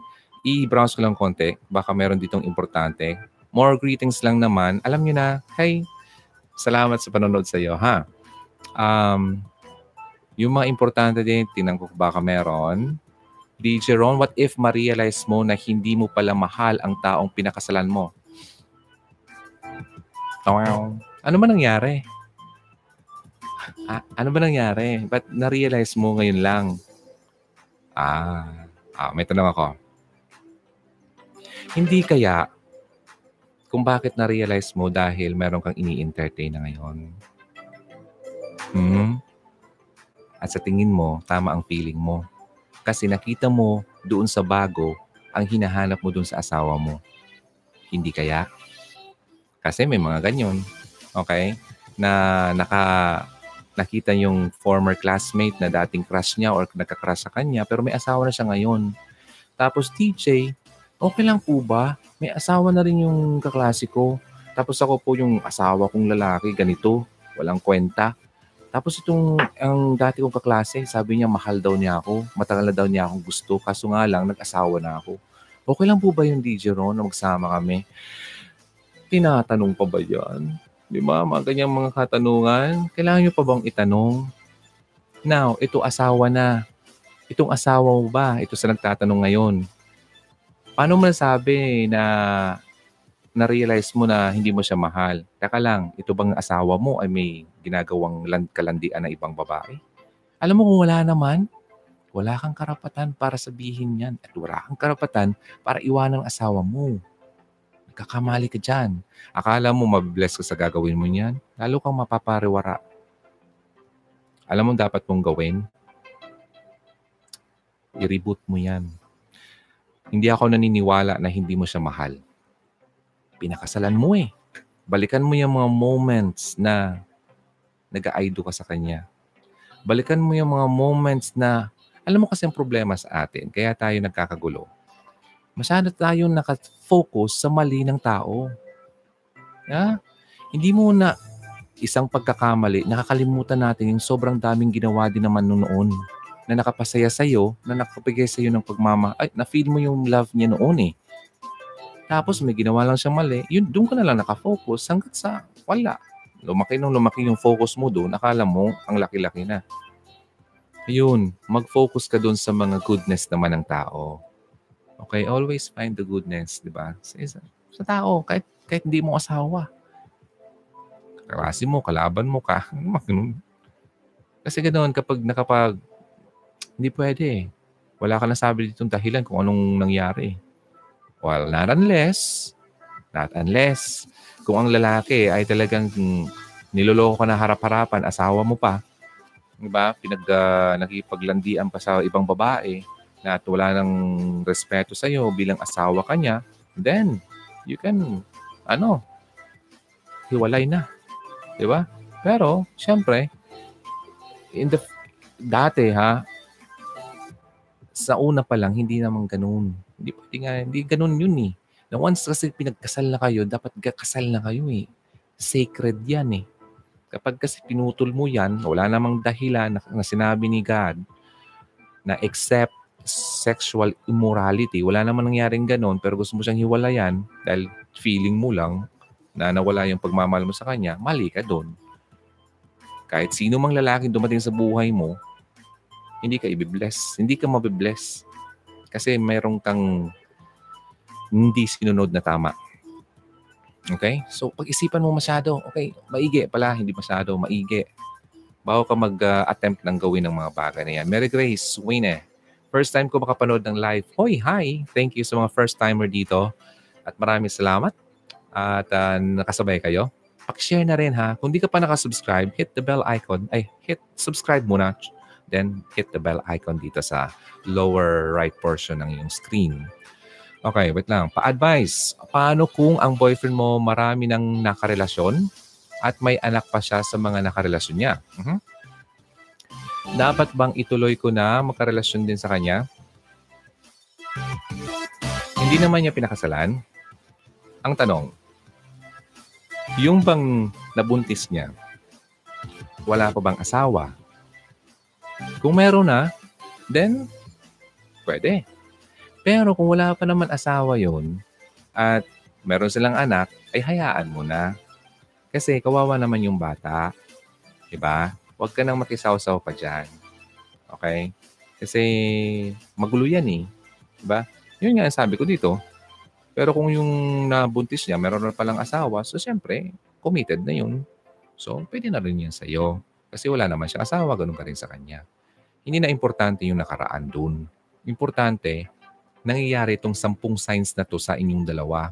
Yung 10 signs na binavalue ka talaga niya. Kasi kung hindi, ah, pumasok ka lang dyan sa relasyon na yan dahil sa feeling mo mahal mo siya at sa feeling mo mahal ka rin niya, feeling mo lang yun. Kasi wala nga, eh, hindi pumapasok dito sa mga signs na to eh. Yung pinapahalagahan ka. Huwag ka na dyan. Ha? Okay? So, yun masabi ko dyan. Kung ayaw mo maniwala at ayaw mo sundin itong mga tips na to, oo, okay lang yun. May, say, buhay mo yun eh. Di ba? Eh, sabi ko nga, si God nga, binigyan tayo ng free will. Pero, wag mong kakalimutan, although may free will tayo, huwag mong kalimutan na may consequence ang hindi pagsunod. No, ganun din dito. Pag di mo to sinunod, may consequence yun. Okay? Uh, ganyan po siya sa akin, DJ. Kapag di siya busy sa work, palagi po niya ako kinakausap. Uy, grabe. Ang sweet naman. Okay, baba tayo. Uh, bakit ako hindi naman nagger sa asawa ko? Iniwan na lang ako basta at ng babae then ibig sabihin, walang problema sa iyo, may problema yung asawa mo. Okay? Talagang sira ulo lang talaga yung asawa mo at babaero. Okay? Kaya huwag mong sisihin ang sarili mo. Okay? Wala kang kasalanan dyan. Pero, sigurado ka ba talaga? Ah, hindi porke hindi ka nagger, baka naman kasi hindi mo siya napagbibigyan bilang asawa sa mga needs ng asawang lalaki. Alam mo, marami kayang ganun. Needs ng lalaki.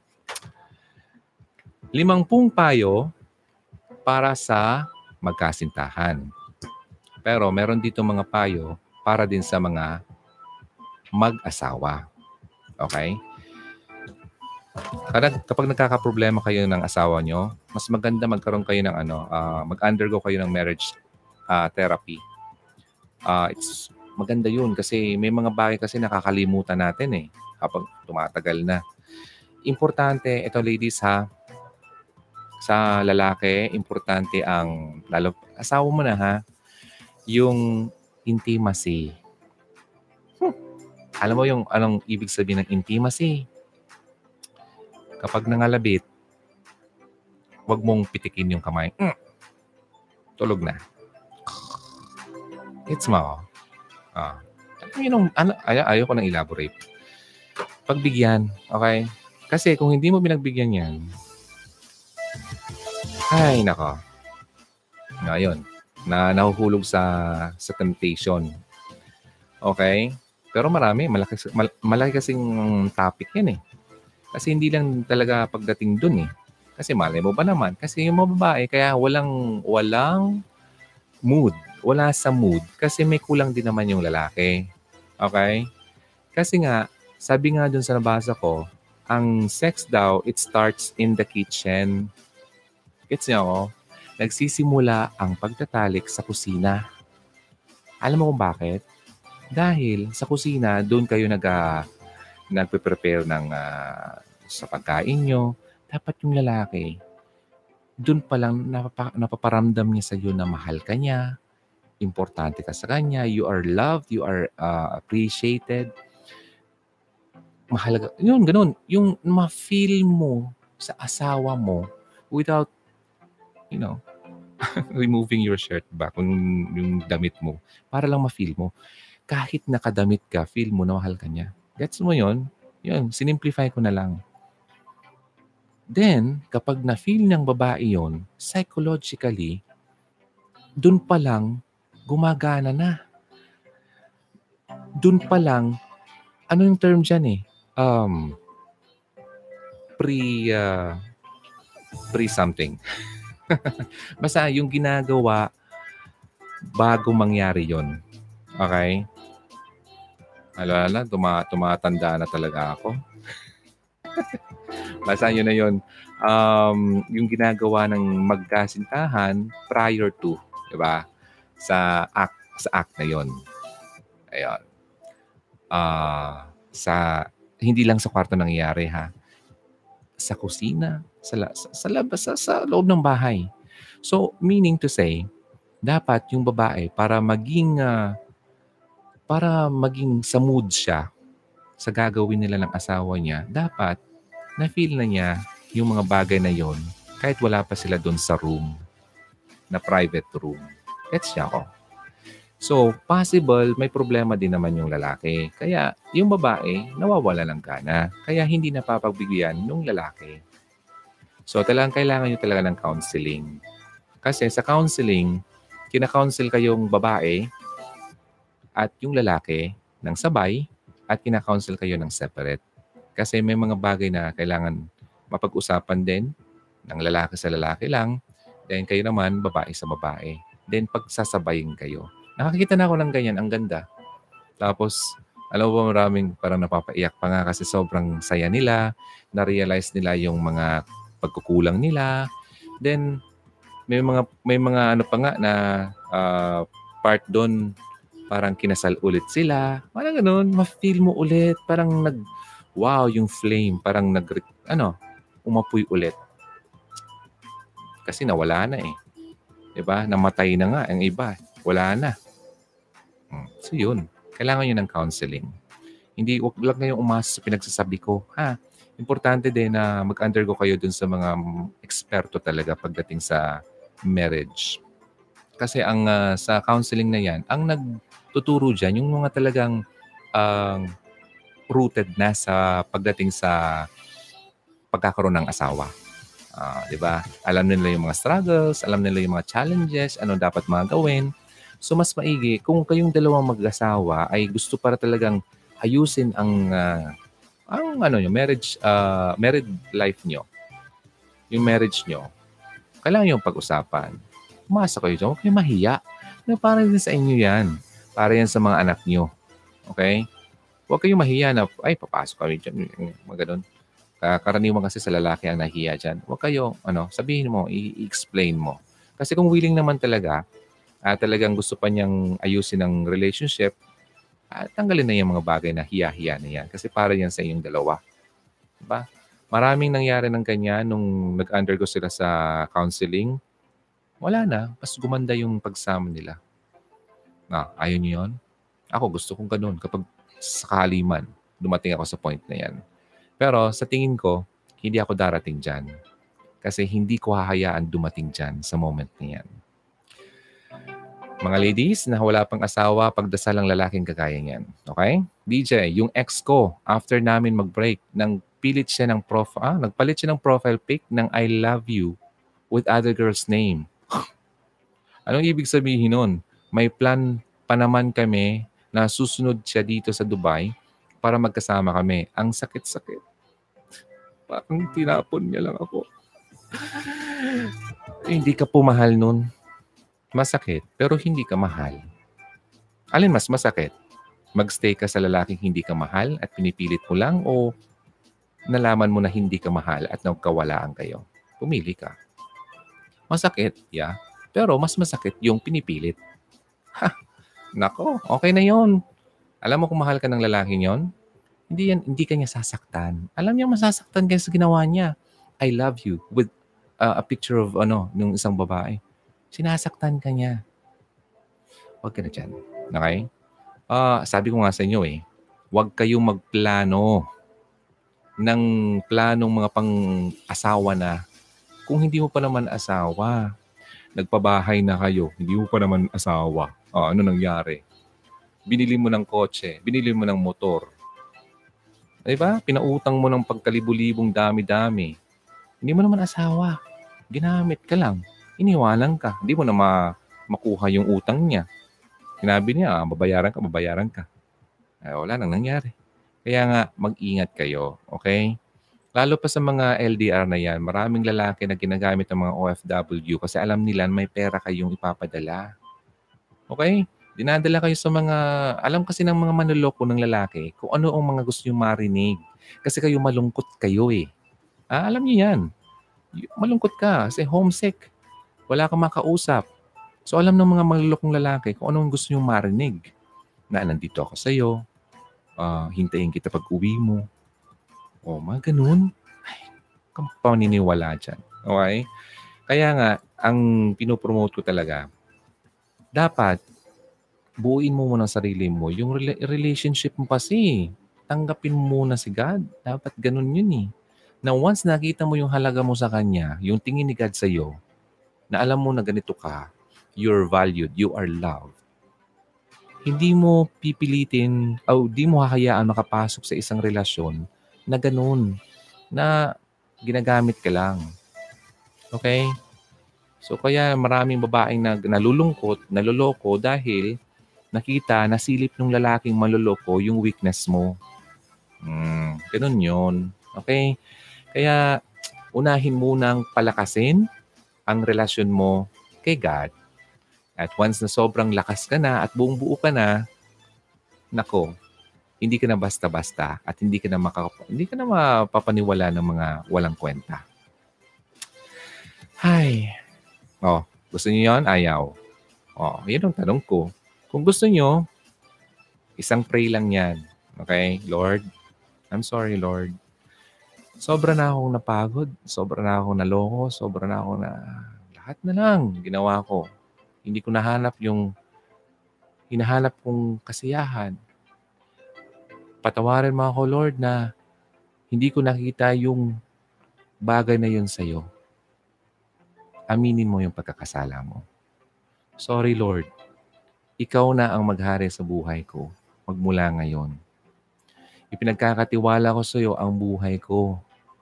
Ikaw ang uunahin ko. Tulungan mo akong magpago. Tinatanggap kita ng buong buo. Ganun yun. Ganun ang pag-pray. At once na makita ni God na ganun ka, na kapag broken ka kasi, kapag binray ka kasi ni God, initiative, inis, initiation, initiate yun ni God eh. Gusto niyang i-break ka kasi hindi mo nakikita yung dapat mong makitang maganda. Kaya nung na-break tayo, to the point na dumating na punto na naiyak na tayo, sobrang sakit. Ah, sobrang hapdi, sobrang bigat na naramdaman mo, naiyak ka na kasi wala. Paksa ka na eh. Yun, ang point na yun na dapat sumangguni ka na sa Kanya. Mag-humble ka na. Huwag mong pang-isipin, kaya ko to, kaya ko to. Lilipas din to. Wala. Walang mangyayari sa'yo. Mauulit din yan. Okay? Alam mo, pinagdaanan ko kasi yan. Sabi ko sa inyo, May. Noon ako, yung recent lang, yung recent kong uh, heartbreak, talagang umiyak ako noon. Oh, talagang nilet go ko sa kanya lahat. Sabi ko, Lord, ikaw ang may, ikaw ang may uh, nakakita ng lahat. Ikaw ang uh, may kakayahang uh, makapag uh, uh, sabi kung ano ba talaga nakakabuti sa akin. Kaya hinahayaan ko, Lord, nasaktan man ako, okay lang. Pinapatawad ko na ang mga nakasakit sa akin. Pinapatawad ko rin ang mga pagkakamali ko, yung sarili ko. Patawarin mo sarili mo. Kasi, kapag hindi mo pinatawad ang sarili mo, paulit-ulit lang yung uh, nagkamali ako, nagkamali ako, ganun. Patawarin mo, okay? Then humingi ka ng tawad sa Kanya, patawarin mo rin yung iba. Ano pag ginawa mo yon? Pagpapatawad, ang forgiveness, ang sarap ng buhay. Grabe. Naku, ibang klasing ginhawa ang mararamdaman mo.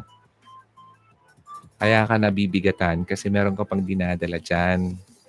Yung pride, ayaw mo mag-sorry. Yung, yung pride din, ayaw mo magbigay ng kapatawaran sa iba. Tanggalin mo yan. Okay? Mag, maging humble ka. Ay nako, ang sarap kaya nun. pag, na, pag naramdaman mo yun, sabihan mo ako. Okay? Basta it, it will start with a prayer. Walang ibang paraan.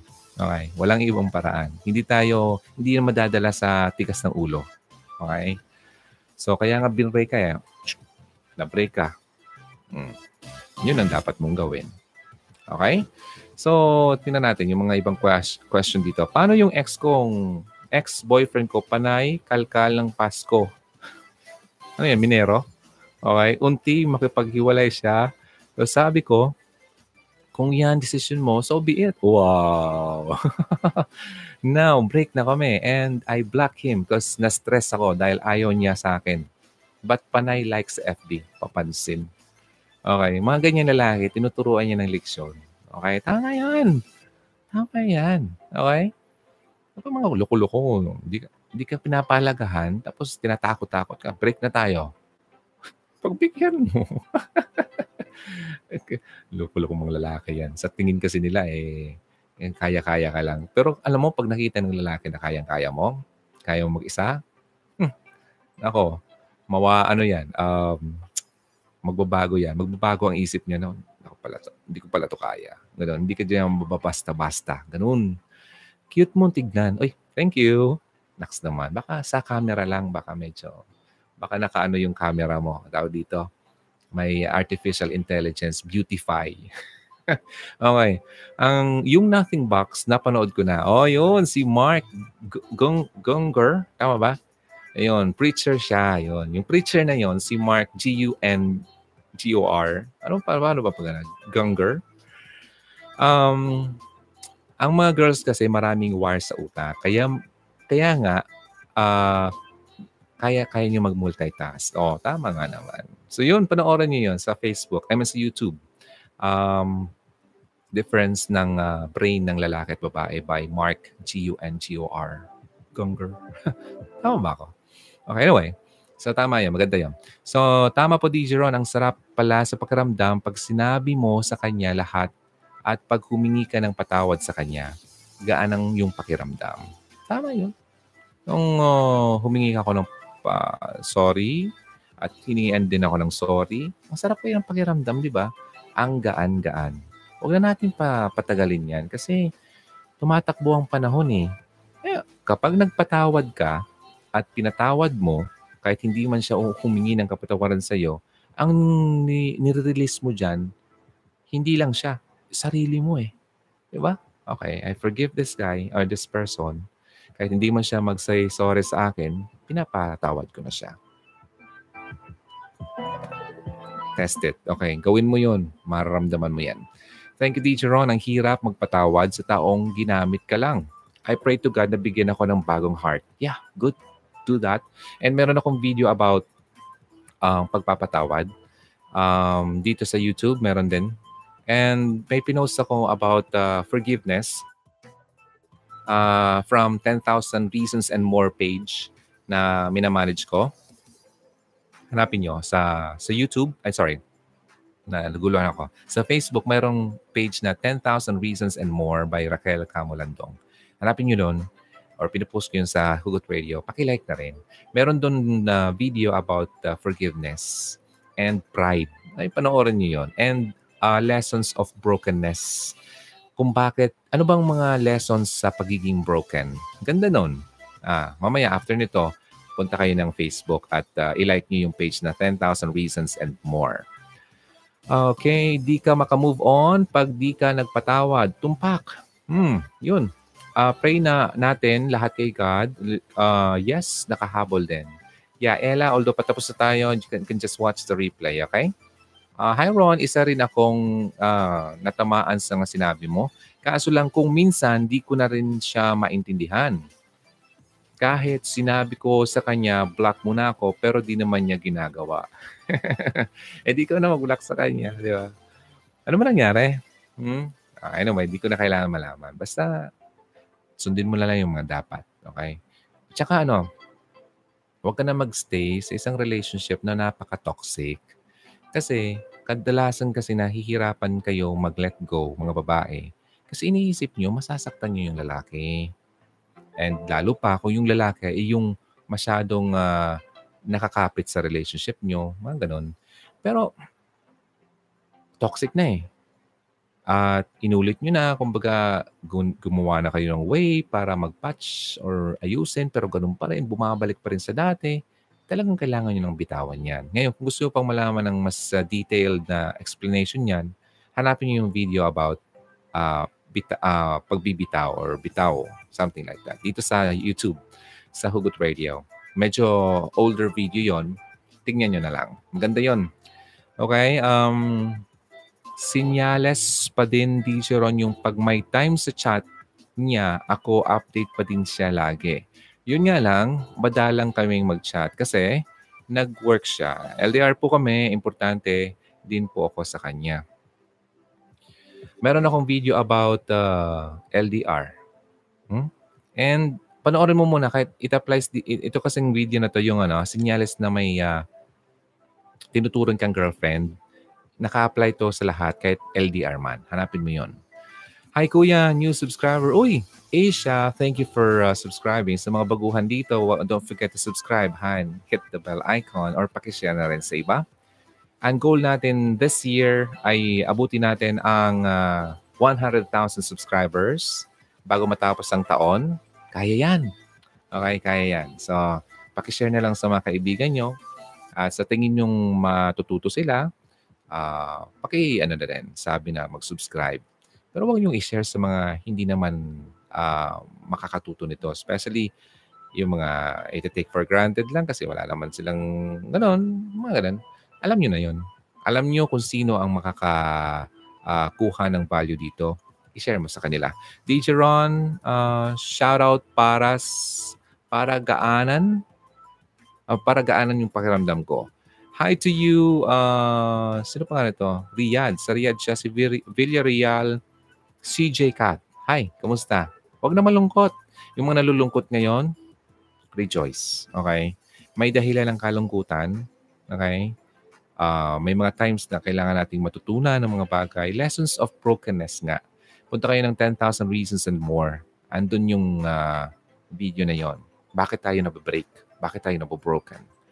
Okay, lagi ko po kayong pinapanood. Okay, pag minsan, uh, may onting tampuhan, ako sa kanya, di niya po ako sinasabihan, iniintindi niya po ako. Siya ang nasa Dubai. Appreciate much po, DJ. Oh, that's good. Okay, di ba? So, naiintindihan ka niya. Hindi kanya, kasi kapag galit ka, hindi niya sasabayan sa kanyang sa iyong galit. Kasi may mga ganun kasi na galit ka, galit na rin. Ah, di ba? Yung pride niya, nagpapataas ng ihi. Pangit yon. Kaya wala, walang kwenta yun. Hindi kayo magtatagal niyan. Eh, dito ako sa Facebook ngayon. Um, basahin ko yung mga nandito, yung iba. Paputol-putol sa FB, oh, sabi ko sa inyo eh. Oh. So, something is wrong sa Facebook. Kaya nga, uh, gusto ko lagi mag-live sa YouTube. DJ Ron, thanks so much sa advice. God bless. Ganun din sa iyo. Power Hugs Radio. Laureen Bonamy. Uh, Bonani. Bonani. Oh, sab- Tama ba ang pag-pronounce ko? Shout out sa Taiwan naman siya, si uh, Romeline Lopez. Thanks, DJ.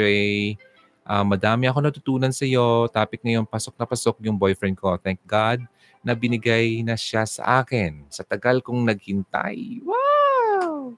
Mary Grace Florence, uh, visitasyon. Congratulations. Keep it up. I mean, uh, keep praying for your partner. Okay? Para sa relationship ni din pray, pray, pray. Yun ang susi natin. DJ Ron, non-stop din ako sa live mo. Kahit may work ako, di na ako umalis kasi gusto ko talagang malaman ang topic mo. Naks naman. And that's from Jalila. Baba ko. Yung iba hindi ko mabasa, pasensya na. Yung mga, mal- mga mahaba dito. Good evening, DJ Ron. Bago po ako sa live mo at nakita ko mga vlogs mo sa YouTube at kahit sa kaunting panahon pa lang ako nakakapikinig sa iyo, marami na ako natutunan. Uh, sana hindi ka magsawa sa programa mo para marami ka pang matutunan at mamulat sa katotohanan. More power and God bless. Pa-shoutout naman, DJ. Sino to? Si Riza Jacob Lacson. Hi, kamusta ka? Maraming salamat sa iyo. Uh, sino pa nandito? Few more. Um, Di naman lahat, pero meron relate ako at gina, ginagawa ng boyfriend ko yung nakwento niya sa akin yung life niya at nababasa niya yung feelings ko. Oh. At pinapakilala niya ako sa mga friends at magulang niya. Pero di siya ron. Di siya mahilig mag-post sa Facebook. Pero nag-comment naman siya sa mga post ko. Okay na yun. Pwede na yun. Meron naman talaga hindi mahilig mag-post. Uh, marami akong kakilalang ganyan. Ako nga, kung hindi lang talaga ako kailangan dito sa Hugot Radio, wala ako sa Facebook. Hmm, tagal na. Pero syempre, kailangan ko ng community uh, na ayoko namang uh, isipin nyo na nag-iisa ka. Ikaw. Kaya nandito ako. Okay? Ha ha ha. Iwan mo na yan. Hindi ka masaya dyan kasi wala kang love. Thanks po. Uh, dahil sa pag-watch ko ng video mo and advice, natutunan ko na huwag magpakamartir. Ayun, yun tayo eh. Sa boyfriend ko, LDR kasi sobra na akong down na mahalin siya, lalo lang. Effort ng hirap ng sakit. Pahinga muna ang puso ko. Yun, tama yan. Okay? Ramirez Maldita. Ayan, pahinga na muna. Huwag ipilit ang hindi pwede. Okay? Kasi kapag hindi pwede, hindi talaga yung mangyayari. Okay? Walang forever. Meron. Maricel, meron. Watch the video na bakit walang forever. Okay? Pero alamin mo kung bakit walang forever. Andun yun. Shin Park, kami ng boyfriend ko, kahit LDR lahat ng sign na sinasabi mo, DJ Ron, naranasan ko sa boyfriend ko ngayon. Uy, grabe. Thank you, Hugs. Congrats. And paano po, DJ Ron, if yung husband mo, mas nakafocus sa derby, kaya kaysa sa family niya, paano mo, paano po hindi niya makikita yung effort mo? Ay, nako. Kaya nga sinasabi ko sa mga babae, ngayon pa lang na hindi niyo pa asawa ang lalaki, obserbahan niyo ang mga hilig niya. Mahilig ba yan sa ano? Sa manok? O di pa kasalan niya yung manok niya. di ba? Huwag kayong pumasok sa relationship kung ang lalaki ay may bisyo. Maraming magagalit sa akin, lalong mga lalaki. Bakit? Ano ka ba? Perfecto ka ba? DJ ha, sinasabi mo yan. Ano, mamagaling ka DJ ha.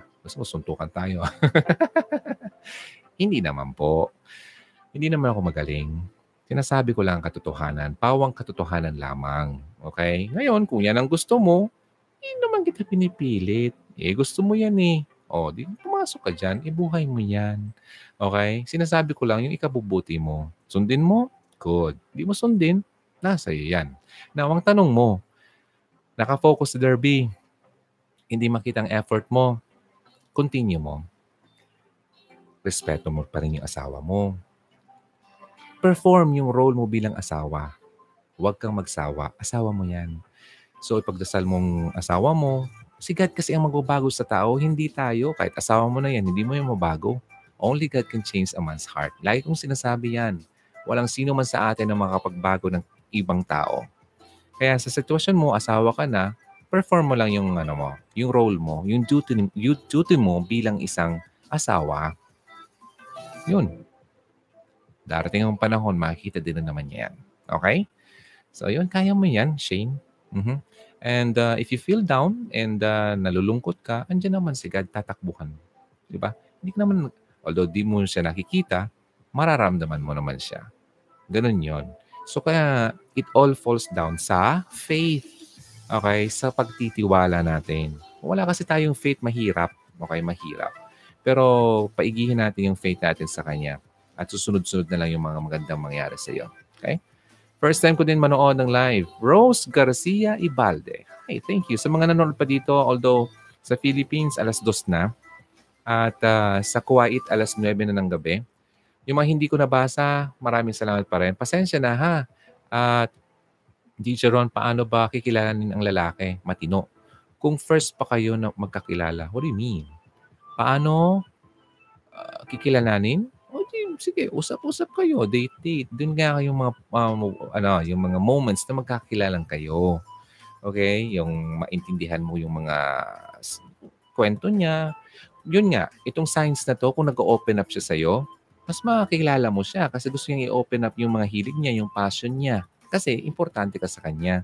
Pero kung yung lalaki nanliligaw sa iyo, pero iniiwang ka sa sa eh, eh, iniiwang ka sa point o sa moment na parang wala kang alam sa kanya, hindi siya open sa iyo. Hindi yan ready para makasama ka or hindi yan talaga uh, nakadecide na ikaw ang makasama niya for life.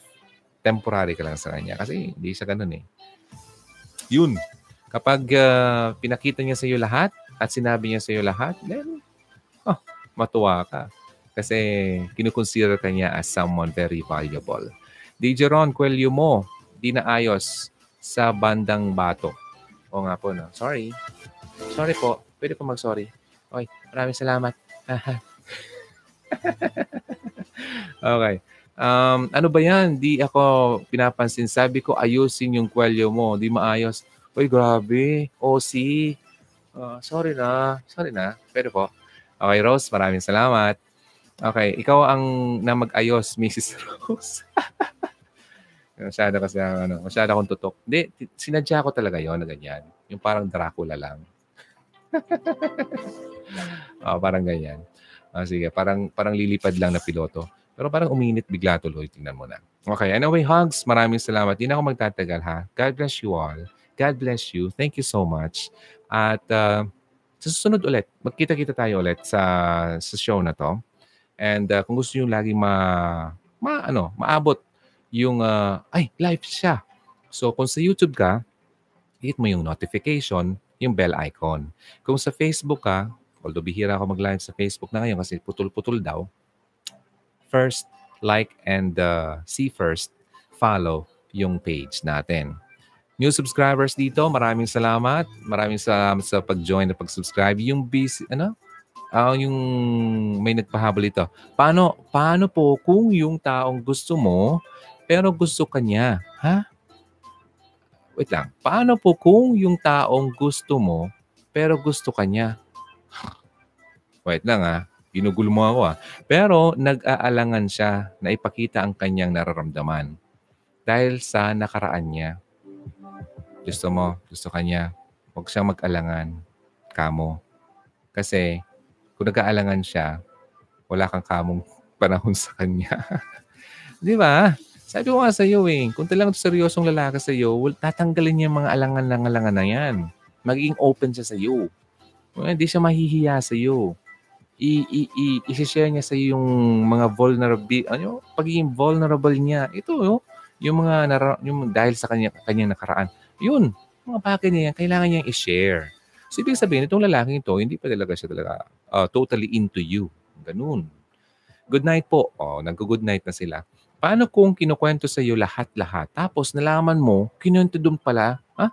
Kinuwento, kinukwento din pala sa mga ibang girls at mga girlfriend niya ay, ay yung lalaki niyan eh, hindi yan talaga totoong lalaki.